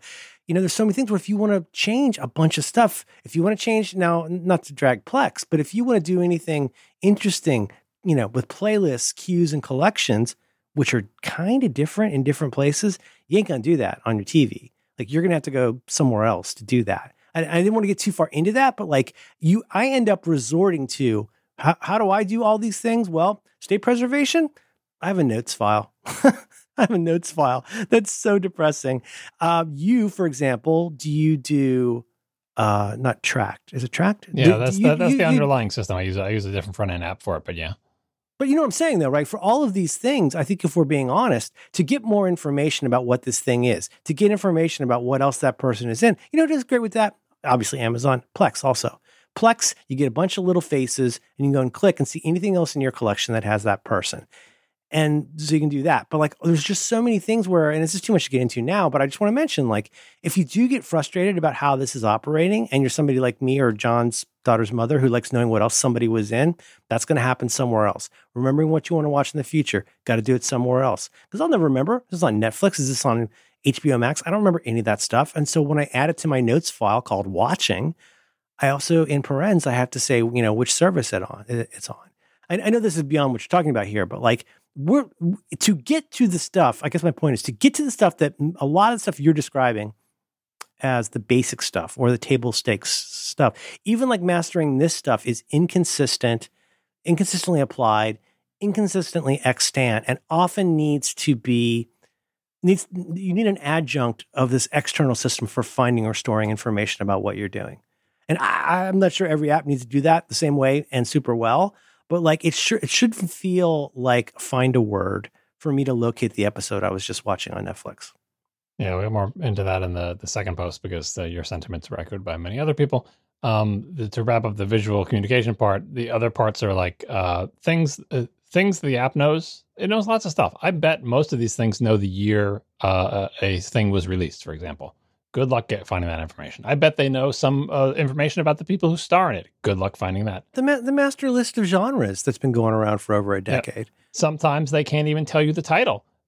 Sometimes the title is truncated and there's no way to see more of the truncated one. It's just like, this is like you start mousing up and down with the up and down arrow to see if there's a hamburger or a triple dot that you missed for this plain gray page with white text on it that might have what you want on it. and then you menu back. And so, like, you know, this is information that is surely somewhere inside the application, but if it's not visually communicated, if there's no way to see it, it doesn't do anybody any good. And so that is, you know, that's what that bullet point is. And then the second to last bullet point, this is what the original post, my original idea for the post was just going to be this part, which is, what does the video player screen look like when you're actually playing video? Obviously, when you're actually playing video, there's nothing on the screen, ideally, except for the video. But if you want to do something with the video, simple as pausing it or ask the question, what am I watching? Here's what should be on that screen. And here... The killer, though, that makes yours so good, and I agree, is the one-tap part. That's where this gets complicated. I can change subtitles in Plex, but that requires a move up, a swipe down, a swipe right, a selection. That's if I have the subtitle. If I need to look for the subtitle, I'm going to need to go enter the proper name that it understands and search. But it ain't as simple as just hitting a button that says sub. Yeah, and this where is like cycle through like you would in IINC or something. This is like basic interface design of like the operations that you do most commonly should be easy to do, and the ones that are more complicated, you know, should be you do less often, right? And so there's some opinion being put in this, but I think in general the things you do most commonly are play, pause, skip forward and back by some fixed number of seconds. Enable, disable subtitles, not pick the subtitle language, but just toggle them on and off. I feel like, because what you just described, in many apps, it is such a long way to turn them on and then such a long way to turn them off. And the worst is if you have a show that has lots of subtitles and you have to scroll to find English. Like sometimes it's inexplicably at the bottom of the list because it's not even alphabetical, right? You'll have to scroll through 16 other languages to get to English. It just makes the whole process so painful. There's no way to toggle them. Skip to beginning and end of video. We've covered on past shows. You talked about that a lot. And Otnit, but like also, no, I know we're talking some 202 level here, but Otnit, also remember that as an English speaker, here's a thing to know about me. I almost always have subtitles on for everything. The subtitles are in English. And I do turn them off occasionally if it's something that's very visual and I don't want it to screw it up. But like, Adnan, maybe remember, like with that, you know, one button sub hit, select the first item under that menu wherever it lives that has English. Or just remember that if you always do that, that should be the default instead of you having to manually turn them on every single thing that you watch. Yeah, it's like I don't have to pick, you know, Slovak or whatever. Yeah. And then, of course, some way to stop watching, which is like, you know, just... some way to go back or close or whatever, some obvious way to stop watching, because if there's no way to do that, people will just like leave it paused, which is not a good signal to the app. And then I listed some controls that you have to be able to get at these without leaving the player, but they can be more complicated. Select audio track. I feel like that's not the type, people aren't usually hopping audio track, so it's okay if that's multi-step. Select the subtitle track again if you actually want to pick it. Do you want what language do you want the subtitles to be in? Do you want the one with the descriptions or without, so on and so forth. Skip forward and backward to some arbitrary position. That's the scrubber thing, or it could be a box where you type in a timestamp, or lots of different ways to do that, but you have to be able to do that. It just doesn't need to be one tap, but you have to be able to do it. And then following information has to be accessible without leaving the player. The title of the video, including all of its hierarchical context. What am I watching? If it's a TV show, what, you know, S1, E6 or whatever. What episode? Yeah. What is the title? And again, the title, it is shocking how many applications... especially if the title is like, you know, my coolest show, colon, the whatever, blah, blah, blah, right? There's a preamble, like all the titles have, like, or even just the Friends, like the one with. Like on Friends being the one where, or the way Sunny does, the gang does something. Exactly. So now imagine this isn't, you know, true because this is too short, but imagine if every single Friends episode, when you were watching the show, if you paused it, it's like, this app is great. When I paused it, it shows me the title of the episode. The one where ... Right. It said, Friends, season 5, the one where ... And you'd be like, that doesn't help me. What's after the ... And it's like, sorry, the app has no way for you to see that information without leaving the now playing screen. That's a failure. So F, you know, right? The duration of the video, the current playback position within it, and how much time remaining. A shocking number of applications don't give you all this information, or they make you do math to figure it out. I don't think it's too much to ask. It's like 3 numbers, put them on the screen. Well, especially if it's late at night. Well, here's 2 that everybody knows, including you, but I'm going to mention 2 quickies because it's worth mentioning. There is a bunch of this that you can do with Siri. I don't want to use my voice a lot of the time. If we're watching something really serious, I don't want to... You know, and if you've got a HomePod and it's all hooked up right, you can yell into the air, but you just talk into your remote and say subtitles on or subtitles off. But, you know, it's a little whatever. That works. Again, what did she just say? will, I believe is what it is, will take you back a few seconds and turn subtitles on temporarily. Jumping to a time certain, you can do, not a time certain, but you could say, watch this from the beginning, which again should be a button. But you can also say, go forward 3 minutes, go back 7 minutes, stuff like that. And then finally, one that I don't know if people have ever noticed this, but if you, again, if you're watching and you, if you've brought up the what do you call it? The scrubber timeline. What do you call that? When it's visible where you are on the line. What do you call that? When it's visible where you're, the scroll. So like let's say you've tapped on the do button just a little bit, and then you can see whatever they've decided to show you when that happens. What do you call the timeline, I guess, right? The big swim lane. Yeah, the video timeline. It's like a horizontal. If it's late and you're wondering, like my last night, for example, she was like, how much longer is this? It's pretty cool. If you do a really light tap when that's showing, it'll change the relative times. And I think this is standard, but one that's really cool is if you do, like, it's a long movie and you're not sure how far you are, you do a little quick tap and it'll show you, if you keep watching it at this speed, this is when the movie will be done, which is, I think, kind of cool, but it's certainly not obvious that you can do that. Did that make sense? Yep. The main thing that most apps fall down on is they show one or two of the things you mentioned, but they usually tend not to show the duration, which you might think, well, no one ever needs to see the duration. Mostly they just care about how far in are they and how far to go. And like you said, you could be fancy and say, okay, well, what time will you finish, blah, blah, blah. Yeah, but when you're watching the Olympics, that matters. If right. I want to get past, if I want to see those Slovenian girls win their big downhill jump, I'm going to, and I have to say, if we have time, we'll mention this later, but I've been really impressed with Peacock so far. I bought it for the Olympics, and it's not great. It's not perfect, but it's so much better than so many other apps. And they did such a good job of, like, cutting out the commercials. We're just going to show you, the ski stuff, but I don't want to watch all 4 hours of this. I don't want to watch the qualifying rounds. At what point does this become the big ending? And that's where now you are going to have to scrub and guess and see where you are, or use Siri to jump forward. But you're absolutely right. What you can expect, could you folks right now, without off the dome, whatever you're in right now, if you hit whatever causes that information to come up, do you know whether it would show up and what it would be? Because I think it feels quite different in different apps, and you may have to, again, less than out of that just to see what it is you're watching. Yeah, the duration usually comes up with movies because, like, one of the things people are curious about is, even when you're in the middle of watching the movie, yes, you might want to know how much time is left, but you also might want to know, is this a 3-hour movie, a 2.5-hour movie, a 90-minute movie? And you might already be 10 minutes in and you don't have to do the math, or like, there's not a lot to ask. There's a couple numbers on the timeline. And then the final thing is, when it's over, there should be a way to go to the next video, which most of them do. Like, whether it's right button, arrow, right arrow, right arrow. Yeah. That's what I end up doing with, like, HBO is pretty good at playing the next one. Plex is, Apple TV shows is not. If I've bought all of the seasons of Tim and Eric, and sometimes I'll just sit down and watch all Tim and Eric all the way through. But whenever an episode is done, it just kind of sits there and says, "Yep, here's the next episode." It's spaghetti, but you do have to, like. But that's still better than what you're describing, which in some cases is like, if you don't remember where I've been, how could you even imagine where I want to be? Yeah, and again, this is the basics. Like, a lot of people wrote in with, like, oh, I think it's a basic that it has to autoplay the next episode, or that it has to not autoplay, or there has to be an option for it. Like, those aren't basics. That's how basic these basics are. It's just, there just needs to be a way to go to the next video from the now playing screen. Again, if your app does this, it's not good until it has the features that everyone thinks makes it good.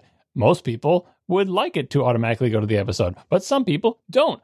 Your app should support both and have a setting for it, right? I have strong feelings about that with whatever I'm doing on YouTube, where sometimes I don't care at all. But another one's a little crazy is, like, not crazy, but you know how Spotify, and it even says this, I think, in the interface, hey, well, you've got this playlist of 9 songs, and when that's done, we're going to find other things that we think you'd want to listen to, which I don't hate. That makes sense. You can always just turn that into repeat this playlist, whatever.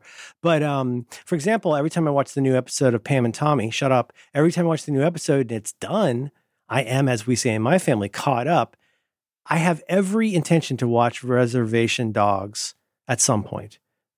Just it's not necessarily what I want to watch when Pam and Tommy is done. It always starts playing episode one of Reservation Dogs. I mean, all those type of things that either annoy people or don't are about like, what should the defaults be? What should the settings be? Are there any settings? But like, if everything else is in place, you don't care. Like you're a little, you might be a little frustrated. But I'm saying, like, imagine if an app, if a player didn't support the ability to show episode 4 after you saw episode 3, just plain didn't do it. It expected you to find your way to the list of episodes. Good luck with that.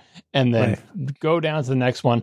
That's why these are the basics. They're not dictating how you should do this feature well or not well. It's just like you have to have the ability to do this. It can be automatic. It can be manual. There can be a setting. There's lots of things you need to do to be a good app. But if you literally can't go to episode 4 from episode 3 while you're watching it, you get an F. That's what this that's what this list is about. It's like literally you need to, and I just, you know, and your next section begins with a low bar. Yeah.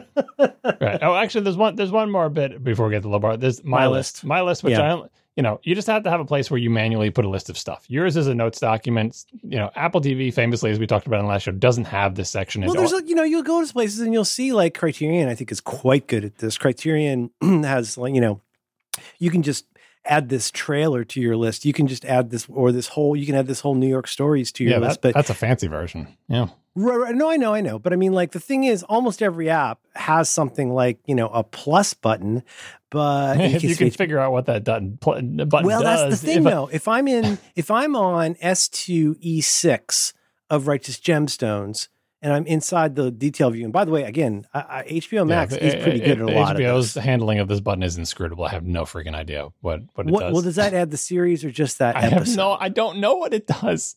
It doesn't make any sense. That's also where you can watch the here's what's coming next week stuff. Oh, buddy, I'm just here to tell you, they handle that better than the way Apple handles movie extras. Apple gives you absolutely no, maybe I'm getting crazy now. Just go to the detail page for the movie. That's easy to find, right? Haha. Sure, you go, and because they're all exactly the same in terms of format, you've got play, you've got extras related, because I can't even tell you how often I'm looking at a screen thinking about playing a movie and I want to know what else I can buy. I'm always thinking about that. I didn't know there was a Roger Ebert full-length audio commentary for Citizen Kane until I poked on that button one time. There could be, if it's an Edgar Wright movie, have y'all tried this lately? Go to extras. Guess what's in there and then click. A lot of times it's like a DVD from 1999 and it'll have a gallery of photos or something. Other times it'll be 4 commentaries for an Edgar Wright movie. Edgar Wright, sometimes he has a commentary as a director, a writer. He has a tech panel. It's like there can be all this great stuff and that's all hidden under extras. I like when that's exposable or at least gives me a sense of that. But you're right. I mean, all the things you're describing here, you know, and I'll let you continue with this, my list, because I think this is a really big deal. These are all things where you could put up with some little nicks and cuts along the way, because you know where I am right now. I know where my stuff is, and I have a level of confidence that this will handle whatever it is I'm likely to want to do next. Just that sometimes the part where almost all these fall short is what you may like this or not, but I'm just here to tell you, there is an element for power users of this stuff of needing to find something. Where's that one episode where Cricket is a general in the Revolutionary War? What's the gang cracks the Liberty Bell? But where is it? What season is that? Oh, I got to go up to seasons. I got to select a season. And because Plex suffers from that Amazon Prime problem of mouse to the right place and then hit it and it shows, it's a lot of moving around to get to what you want. I don't think there are not any apps that are fantastic at that.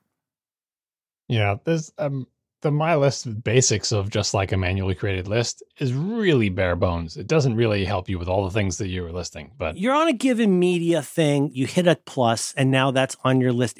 Should it be ordered in a particular way? Like for example, reverse data added. But I mean, I didn't even dictate that. But the reason it has to exist and the reason it has to be manual is it's your one defense against the madness that is the rest of the application. Because regardless of what the whole... it's like you're in a hurricane and you've got one tarpaulin to cover up this one armoire. Like this is my one area that I need to defend because whatever else happens, I know that I can come back here and keep watching Tiger King. Exactly, right? And it's not a great experience to do that. And they try to hide the My List feature from you. And, you know, Apple doesn't even have this. They have an auto-populated list that you add things to implicitly, but not explicitly. So they add things to the list for you. That's why they get an F on this feature. Yeah, like, why does it keep thinking I want to watch John Oliver? I haven't watched John Oliver in months, but that is always popping up. There's no way for you to add to this list. And there's no way for you to go to a screen that is just... But you can add to Up Next, yes? But that's just a tiny cue. And yes, you can add to it, but it also adds things to it for you. Yes. No. Based on your actions, yes. But this is why your to-do list, where your email inbox should not be your to-do list. This is right? exact analogy. Yes. It could just dump letters on me suddenly. But then the other one is like, whatever I put here, I should know it's in a some place. But also, John, this is weirdly related to last week's topic because, you know, this may not be an active working area. But like, if there is an area that's my area for doing this thing, I don't want stuff to show up in that space. I don't want you to put your car keys on my desk, like where I'm typing right now.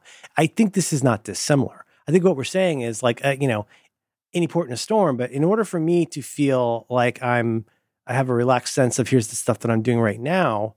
You know, so, something I wrote down, and there's no really good place to say this, but I was trying to summarize a lot of my thoughts, and I came down to these 2 points. One is, the second one is greater scale.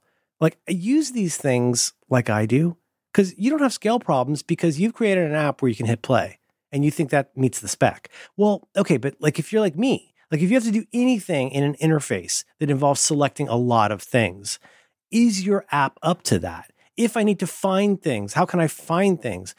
All that kind of stuff. So like that scale, I don't have an answer to how you fix that across the board, but here's the first one. Wayfinding. It's just what I called it in general. And what I said was it should feel less like a Las Vegas casino and more like an international airport. Because the thing about an airport, like when you're traveling, you're always going to have somewhere else you need to go until you've returned home.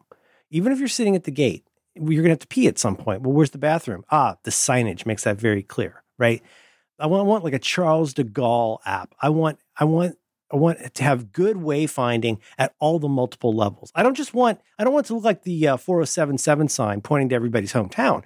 I want one set of signage for terminals, right? Another set of signage for amenities, et cetera. And there's ways to go. Okay. You know, you've been in an airport and you've never been in that airport. And it says like, bathroom is in 2 more terminals or something like that. Where if you're scanning an airport done well, and most are not, but airport signage and wayfinding is all about you speaking any language, almost any level of literacy and being able to get where you want to go. To know where you are, but to know where you need to go because you're never done until you've gone home. And instead, that's why when I go into Netflix, I do feel like I've been dropped into a casino. And there's just this cacophony of stuff going on that are options for other things I can be doing. It's like the guy says in Raising Arizona, you're searching in the one place I know my kid is not. That's how I feel. Like I don't want to be in a casino. I want to just go find, where I get my bag.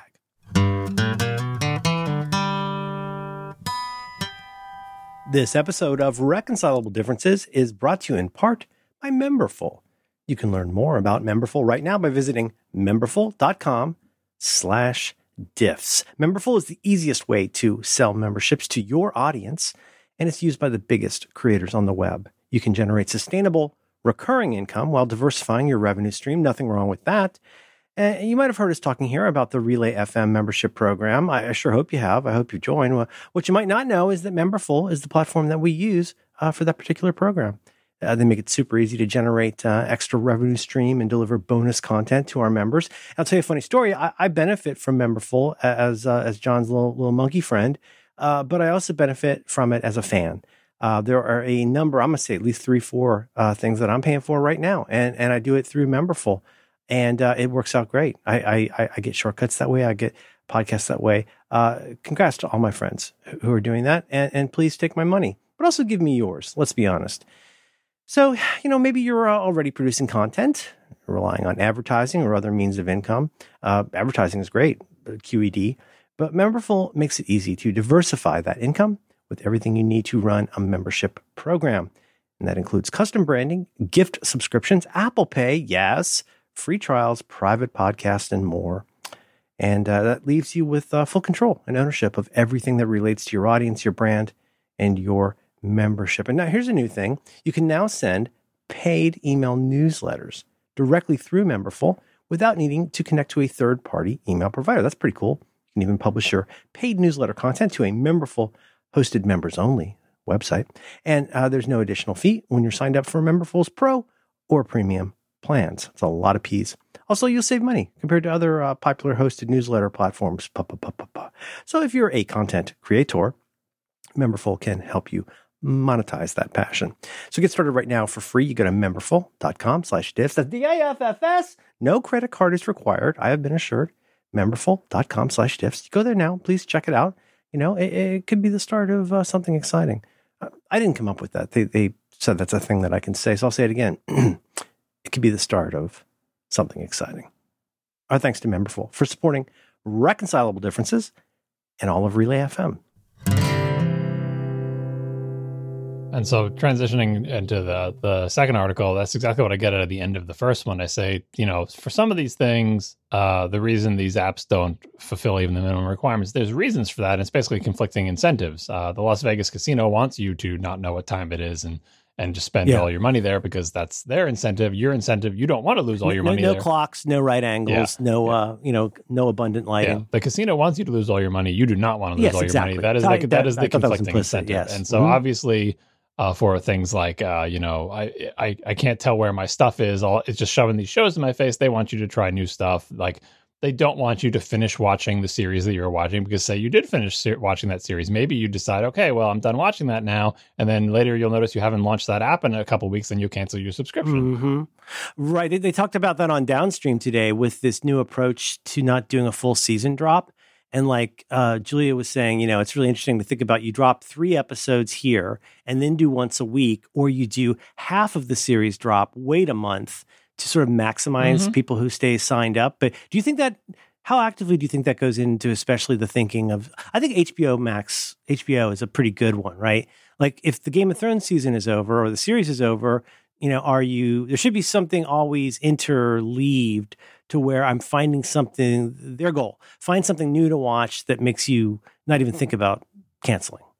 Yeah. And, you know, that explains, you know, a lot of the casino, the casino aspect. So in the follow-up article that I wrote on this was, you know, based on all the feedback I got is the title of this one is Streaming App Sentiments. Like, what did people think about what I wrote?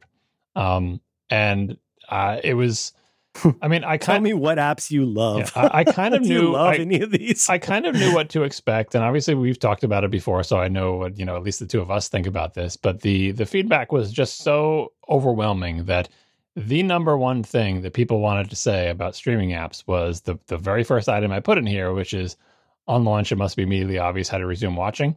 That's the feedback I got, which is I hate my app. So it's interesting. Was that surprising to you? It's a little surprising to me. I can't continue watching what I was watching. That's what people hate. They sit down in front of their TV. They know they want to watch the next episode of the show they were watching, and the apps make it hard. It's the casino thing. Rather than when you launch the app, have a big shiny button right in your face that says, I bet you want to watch that show you've been watching. You're on episode 3. Hit the button now. Like, instead of that, because that is the one thing everybody wants to do. And people hate it so much that when they launch an app, it's not immediately obvious how to do that. Sometimes they have to scroll. Sometimes they have to search. So many people say they get angry at their apps because they literally have to use the search function or talking to the remote or whatever. And it's like, app, the only thing I've done every single night for a week is watch the next episode of the show. Is it a mystery when I launch the app what I want to do?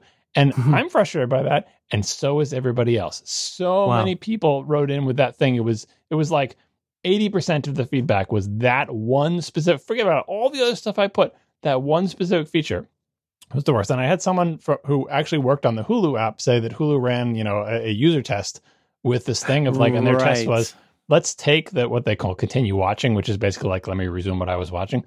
Let's take that and push it down off the screen. Like not even have it low down on the screen or in an non-obvious place, but push it off the screen below the fold in parlance that no one understands anymore because no one has newspapers, right? And pushing it below the fold increased whatever metric they were measuring to the point where it increased engagement, as they called it, to the point where it was projected to generate more than $20 million a year in extra revenue for doing that feature. Say that, to give that to me with Pigs and Bunnies. They moved the "here's my stuff" to below the fold with what, because I seem to remember in the article them saying that like they thought this was something users liked. So they moved it below the fold for a small number of users, and then they measured how the users used the app, and they saw increased engagement, and that increased engagement was projected to generate $20 million more per year. And so what it's the result of it. Now, what they didn't do with this experiment was say, "Hey, users, how do you feel about that change?" No, they didn't ask people how they felt. Instead, they just saw how they behaved, and they turned that behavior into dollar signs. And so they said, this is great. Right. By making our app, essentially what they said, you know, without knowing they were saying was, by making our app more frustrating for users, we will make more money. Let's do it. And they rolled out that change to everybody, which is exactly they deliberately casinofied it a little. Exactly, right?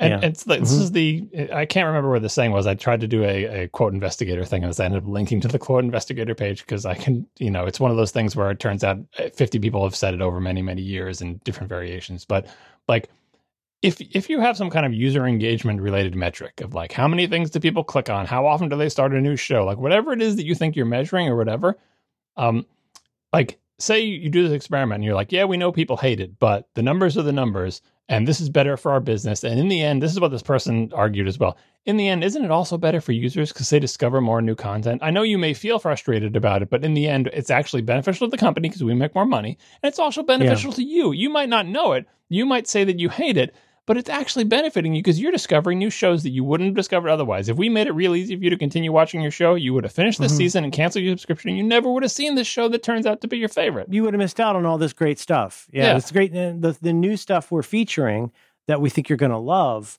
Like you're so bogged down in rewatching Parks and Rec that you might miss all this great content. And see, we're helping you, right? And what I wrote about that is like, okay, like, regardless of your engagement-related metric, even if I stipulate for the purposes of argument that, yes, you actually will make more money, which I don't think is necessarily true, but let's say, stipulate that, right?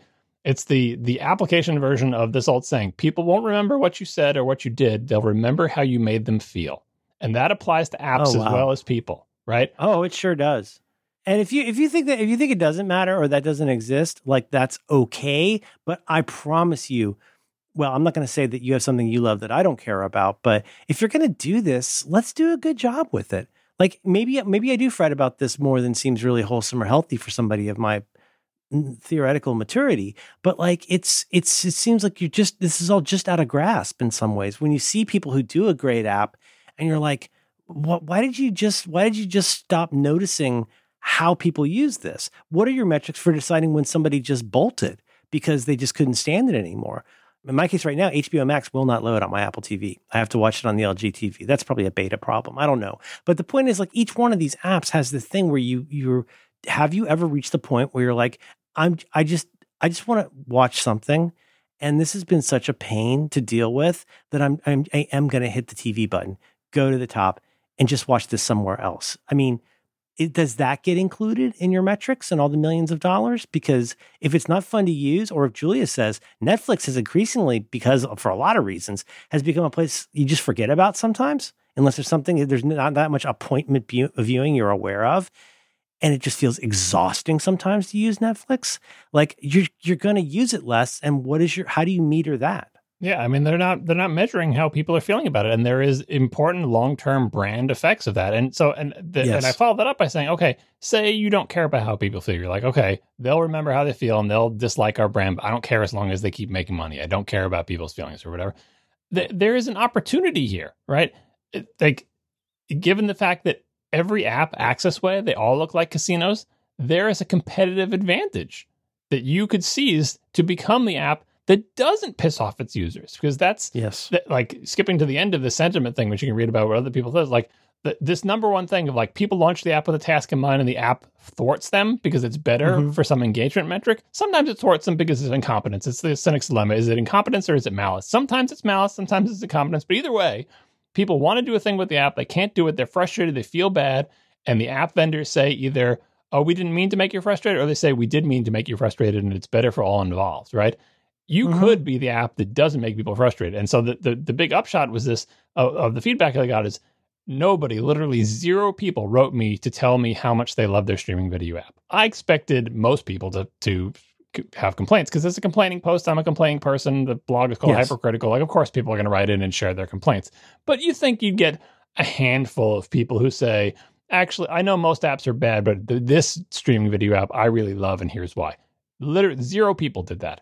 Nobody loves their streaming app. That's a stat that everybody should hear, because it's not that you have to have everybody love you, but if nobody loves you, you're not really for anybody. And more saliently, from a business standpoint, I think if you have single digits in the number of users who are there right now, that to me would indicate they're very ripe to bolt for somewhere else that is better. Maybe you feel like your content, you know, as we used to say, content is king. That fish food that brings people in is the driving factor. But if your interaction with the company, like the way I deal with one of my bank websites, the way I have to deal with PayPal, like there's these certain kinds of experiences that I just feel my shoulders coming up around my ears when I know I have to deal with it. And like that oughtn't be the sentiment that you leave your users with. Yeah, I mean, and the fact that there's no place else to go because they're all equally crappy, again, you should view that as not, we don't need to change everything. It's an opportunity. Right, yeah. It's an opportunity for you to excel. And I don't think it's a given that, it's just the nature of this kind of application. Users are always going to hate it. Like everyone's going to hate going to the DMV. Don't even try to make it better. It's just the nature of it. But that's not true at all. People love the TiVo interface back in the day, right? You can make an interface to watching television so much. That will have people who love it, right? People love that interface. Now, part of it was what it did, but part of it was just that it did it in a way that people could understand and use and get used to, right? It is possible to have a computerized interface to watching television that people love. It's just that nobody is doing it now, including TiVo, by the way.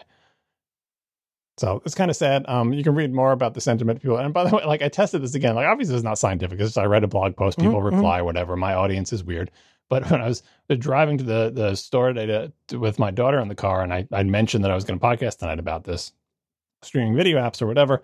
I said, how do you feel about streaming video apps? Because she watches, Netflix and Hulu. We have all the services. She watches whatever she wants in them, right? How do you feel about streaming video apps? And, you could kind of tell that she had not particularly thought about this before, because who the hell does? Like, kids just take things for granted. Things are the way they are. That's because she's healthy. Right, yeah. But, things are the way they are. But this is what she said. She said, well, and I don't remember the exact wording. She was forced to think of something like, I haven't really thought about this before. It's just like, if I can watch my show, fine or whatever. She's like, well, it's kind of annoying that when I try to, when I try to continue watching the show I was watching before, sometimes I have to search for it. That was her one and only comment. It's like, this is John, so big. I'm not surprised that exists, but I'm surprised that how near unanimity that was in terms of the unwashed masses hating something about it. That's like, wild. Like that, I feel like that is the core experience of using again, like we used to say, low hanging fruit. Find a way to improve that situation in your app.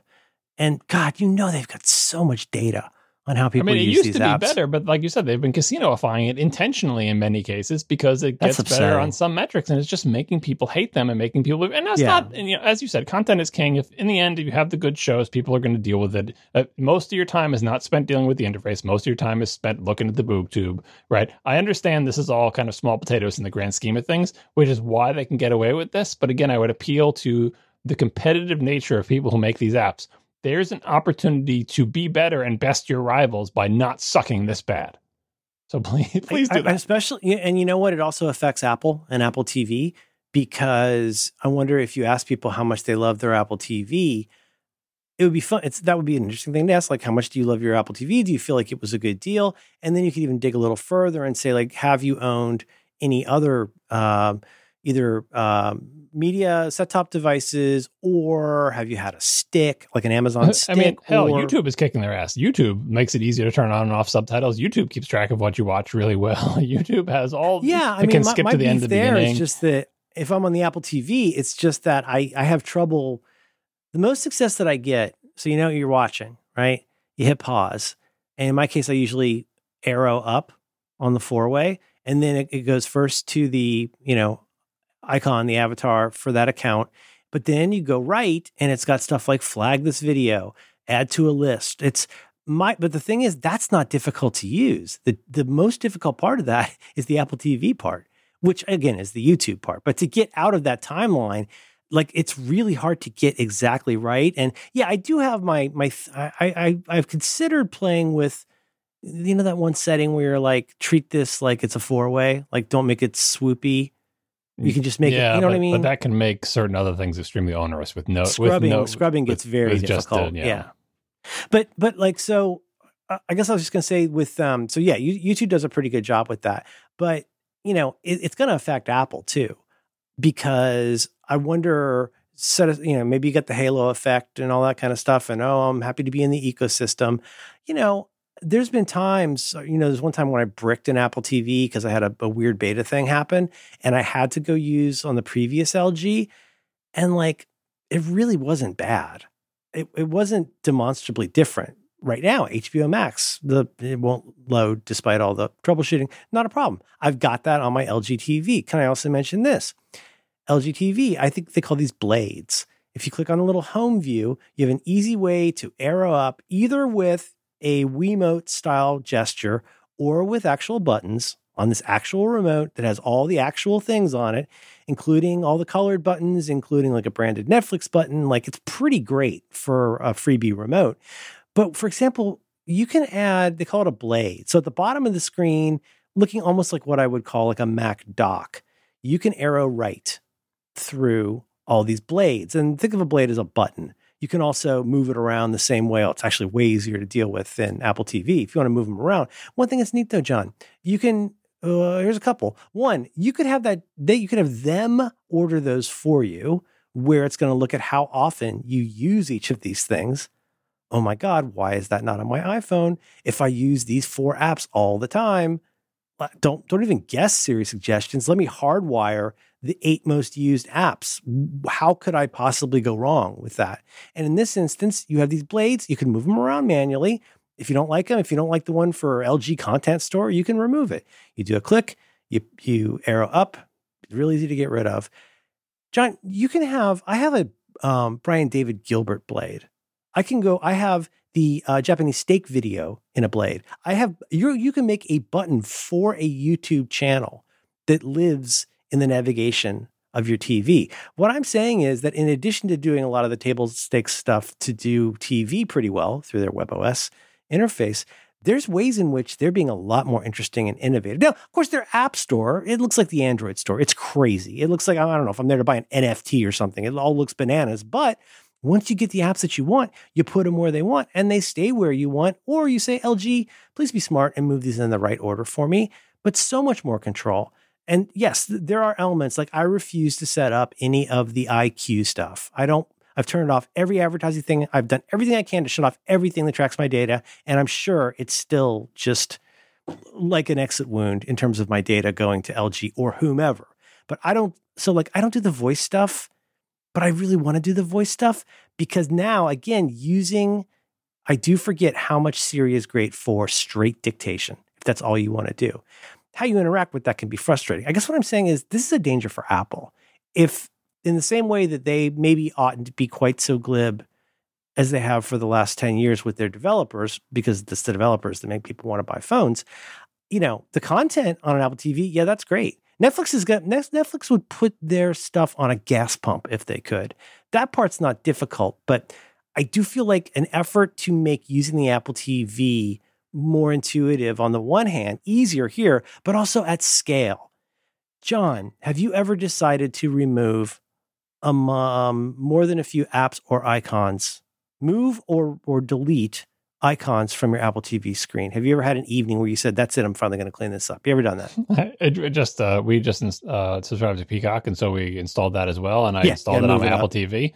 And when I installed it, my next thought was, I should put that in the right place on the home screen with the other apps that I use more frequently, because we're going to be using this frequently. That's exactly what we did. Yeah. And then at the moment after I had that thought, I gave up on it with exasperation because I know how painful that is. And I just said, I can't do that right now. It's so painful to do. But then on the other hand, that when I moved Peacock up and I did, you know, one in, one out, right? The top 2 rows are sacred. Top left always has to be Plex.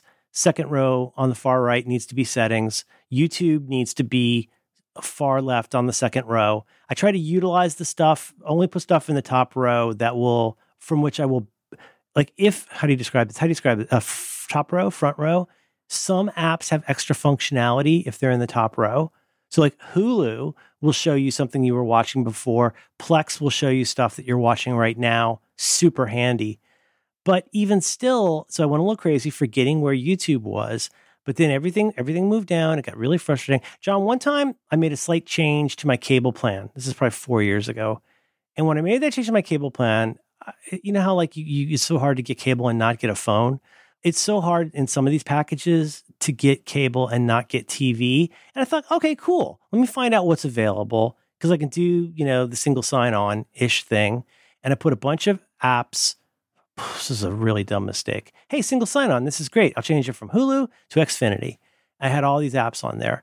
And plus apps I just accumulated. John, I have Cannonbalt on there. I don't play Cannonbalt. I've got all these games from Apple Arcade. All this stuff. It's like the iMessages sticker thing all over again. I'm super into this for about an hour. And then I just have the Croft and Kipple. And my God, I started out by just putting everything I don't use into a folder and then another folder, like junk one and junk two. But if you ever really tucked in and said, I'm going to go delete 30 apps tonight, like pack a sandwich because it's a real pain in the butt. And if you think that squiggly stuff is hard to deal with on iOS, if the, you know, the squiggle mode, try it on an Apple TV because it is not fun at all. Speaking of your LG interface that you like, by the way, that interface is gone and the new LG TV is, and I'm pretty sure they Vegased it up. I am not surprised at all. In the same way that Plex is clearly trying to pivot to like watch this 80s movie with thousands of Geico commercials, I'll bet. You know, but in the case of Apple TV, like that should feel homey and warm. I feel like they've come a long way with like how it looks and stuff like that.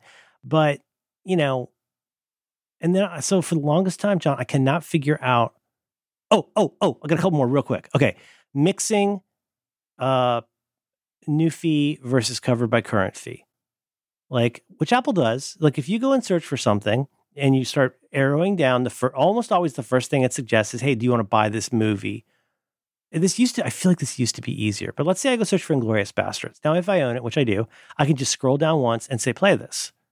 Doesn't have play from the beginning. It'll play from wherever I stop. That's fine. Or you can add to up next. You scroll down a little more, you see other options. Well, you might see, oh, it's available to watch here or there or there. And there's this new thing where I'm like Charlie Brown watching Lucy Neal with the football. And it says, I don't know, Reservoir Dogs. I don't know. But for example, Reservoir Dogs. Oh, this is available on Prime now. And I go, and I say to my kid, I don't want to do it. And they go, don't do it. Don't do it. I'm going to do it. You know, it's going to be there. And they go, it's going to be for sale. And I go, mm-hmm. And what happens? You click it. It opens Amazon Prime and it shows you can buy this by the episode or the season, or you can buy the movie. How do I tell it? Stop showing me that. How do I tell it, John?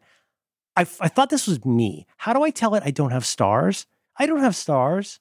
I don't have stars. I know we talked about this. Everybody has to have stars. Everyone knows I've deleted. That's one reason I finally thought, oh, this maybe is something where like, oh, I had to delete Apple News from everything. So things stopped opening in Apple News, right?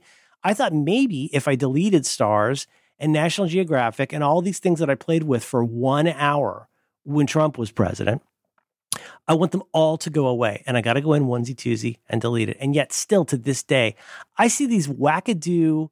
Not even Mubi. Mubi's pretty cool. I see these wackadoo channels. I have no idea what it is, what it's from, some kind of Estonian local access. And that all shows up right alongside HBO Max or whatever. Like on Just Watch, when I log into Just Watch, I can go and say what my preferences are. Like these are the services where I stream and buy, and I prefer not to have it casinoed up with everything else. God forbid they give you settings like that because they can't handle it in these applications. But John, we're talking about, my point here is that like, and yes, this is just the free bitch session. Maybe this will be the only time we talk about it ever, probably not. But Apple's good at this stuff. And like you say, these are computers. Computers can do things. And if I tell a computer to do a thing, I'd love it if it would become my partner in making that happen. And it just feels like so many things with Apple, they fix a lot of these eventually. But you sort of think about what people said in the 80s when they talked about Apple being a toy for rich kids. And it's like, it has this friendly, but the friendlier that interface gets, the more it conceals or forbids. So to have the ease of a, oh God, was it called Front Row? Do you remember that? The thing you could, where you could like put on your Mac Mini and use it to watch TV. Like to get the benefit out of the simplicity of these little lozenge things. I understand I got to give away some granularity. This is not Android. I can't just replace Vimeo with a clock or a picture of my cat, RIP. But I do sometimes feel like it's almost passive aggressive in how that simplicity gets vended. To where it's like, well, sorry, dude, this is how it is. These are lozenges. You click it and then you play something. But like, you know, heaven forfend if you want to find something that's on Netflix, because that's not in the soup, right? Like some stuff's in the series soup, some stuff is not in the series soup. And I think that's going to have an impact on Apple. I mean, it would be depressing if it didn't have an impact on Apple, because that would really show you how little people are using, buying, and caring about the Apple TV. They should be double worried about this. Well, that's that. If no one wants to pick up that baton of not sucking, then they're all just going to suck together, and the competitive pressure is lessened. That's what Nathan Hale said. You know, if we don't suck together, we'll surely suck apart. Yeah, I did do a spreadsheet for this, and it's in notes. You can click on it. It's unfinished, but the biggest impact. So basically, I was starting to score all of my streaming services on various things, and rather than going through all this, because really, who cares?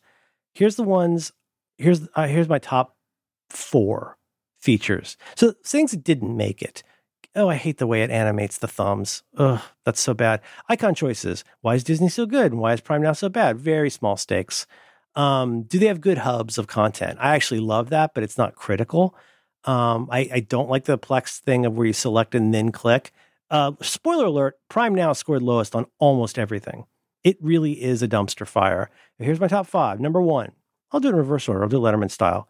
Number 5, mixing free with pay. I wish I had a way to say, don't show me, well, show me perhaps per provider, whether or not I want to buy things, or I just want to see the stuff that's included with my account.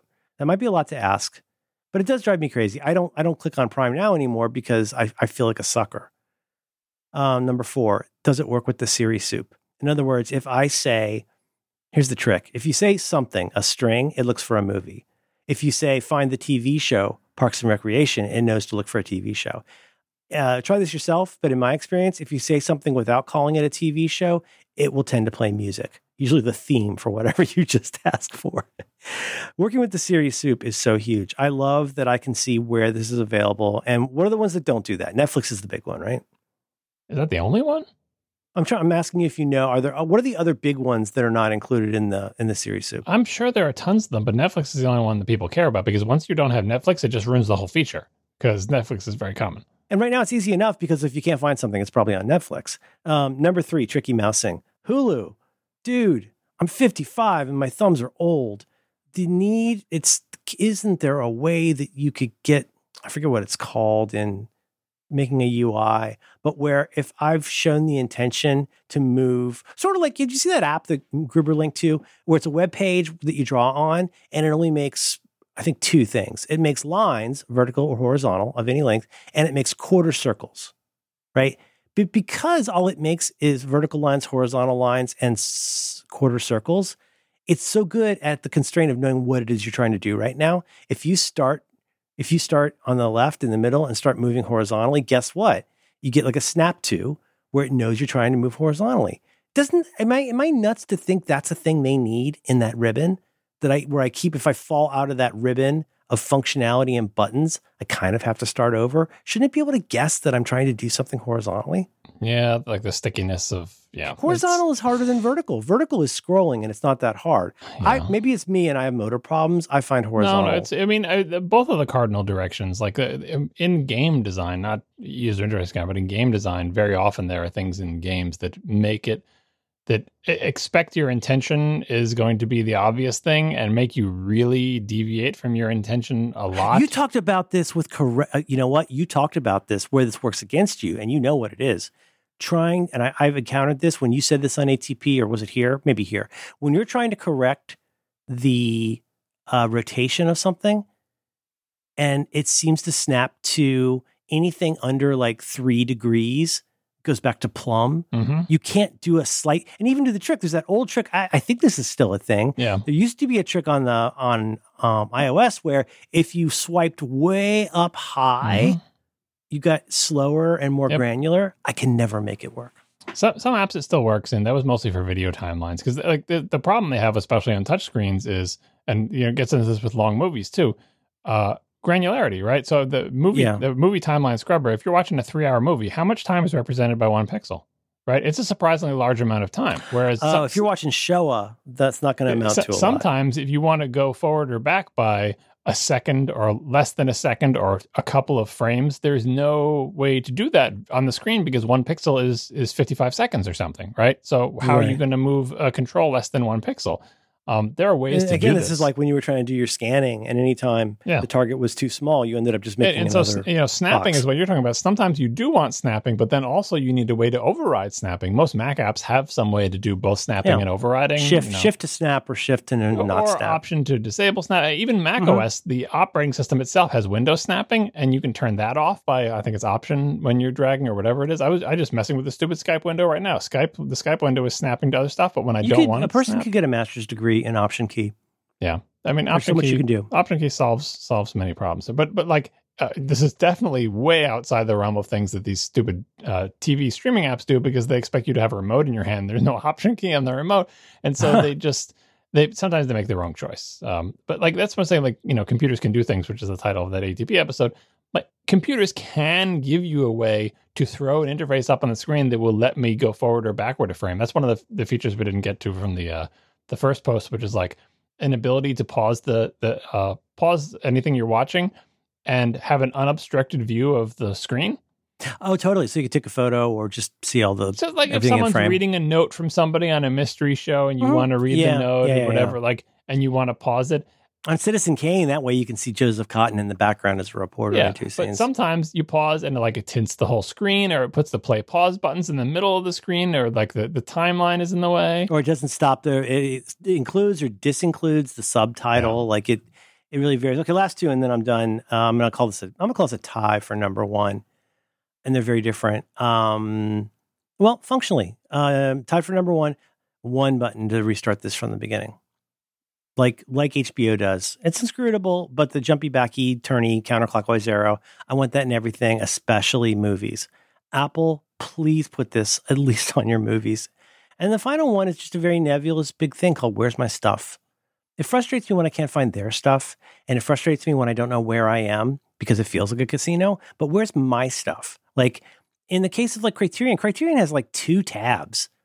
Like, Peacock has all of these tabs, and it's actually pretty easy to use. Criterion has 2 tabs, which is, I think, what is it? One is browse. It's basically look at stuff that's not on your list and look at stuff that's on your list. And that's it. And you go down and you just, and if you ever get lost, you just click on the magnifying glass and Siri it. Like, it totally works. But an interface that's built from the bottom up by computer people to work like a computer sucks on a touch screen. And when I'm trying to find, quote unquote, my stuff, and I have to go on this expedition, I don't know. Maybe I shouldn't be so emotional about it. That's my list.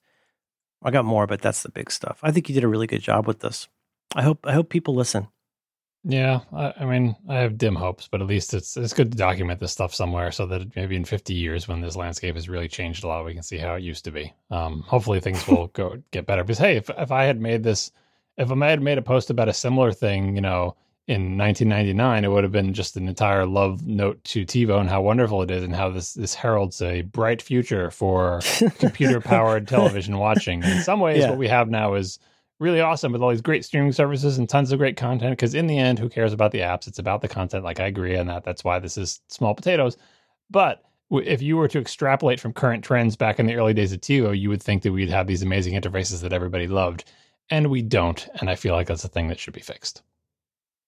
Okay, here it is. Here's the rule. By the time, I can't speak for your entire stack, but by the time your QD OLED TV arrives, this needs to be fixed in all the apps. That's not going to happen. Okay. You're still going to get a TV? I really hope so. Yeah, me too. I don't look forward to your death, but it would land extra hard on me if you still had that same plasma TV. That would make it hard, if I'm being honest. That would be harder for me. Like any sentence that begins with, I don't look forward to your death. She's not a hunchback.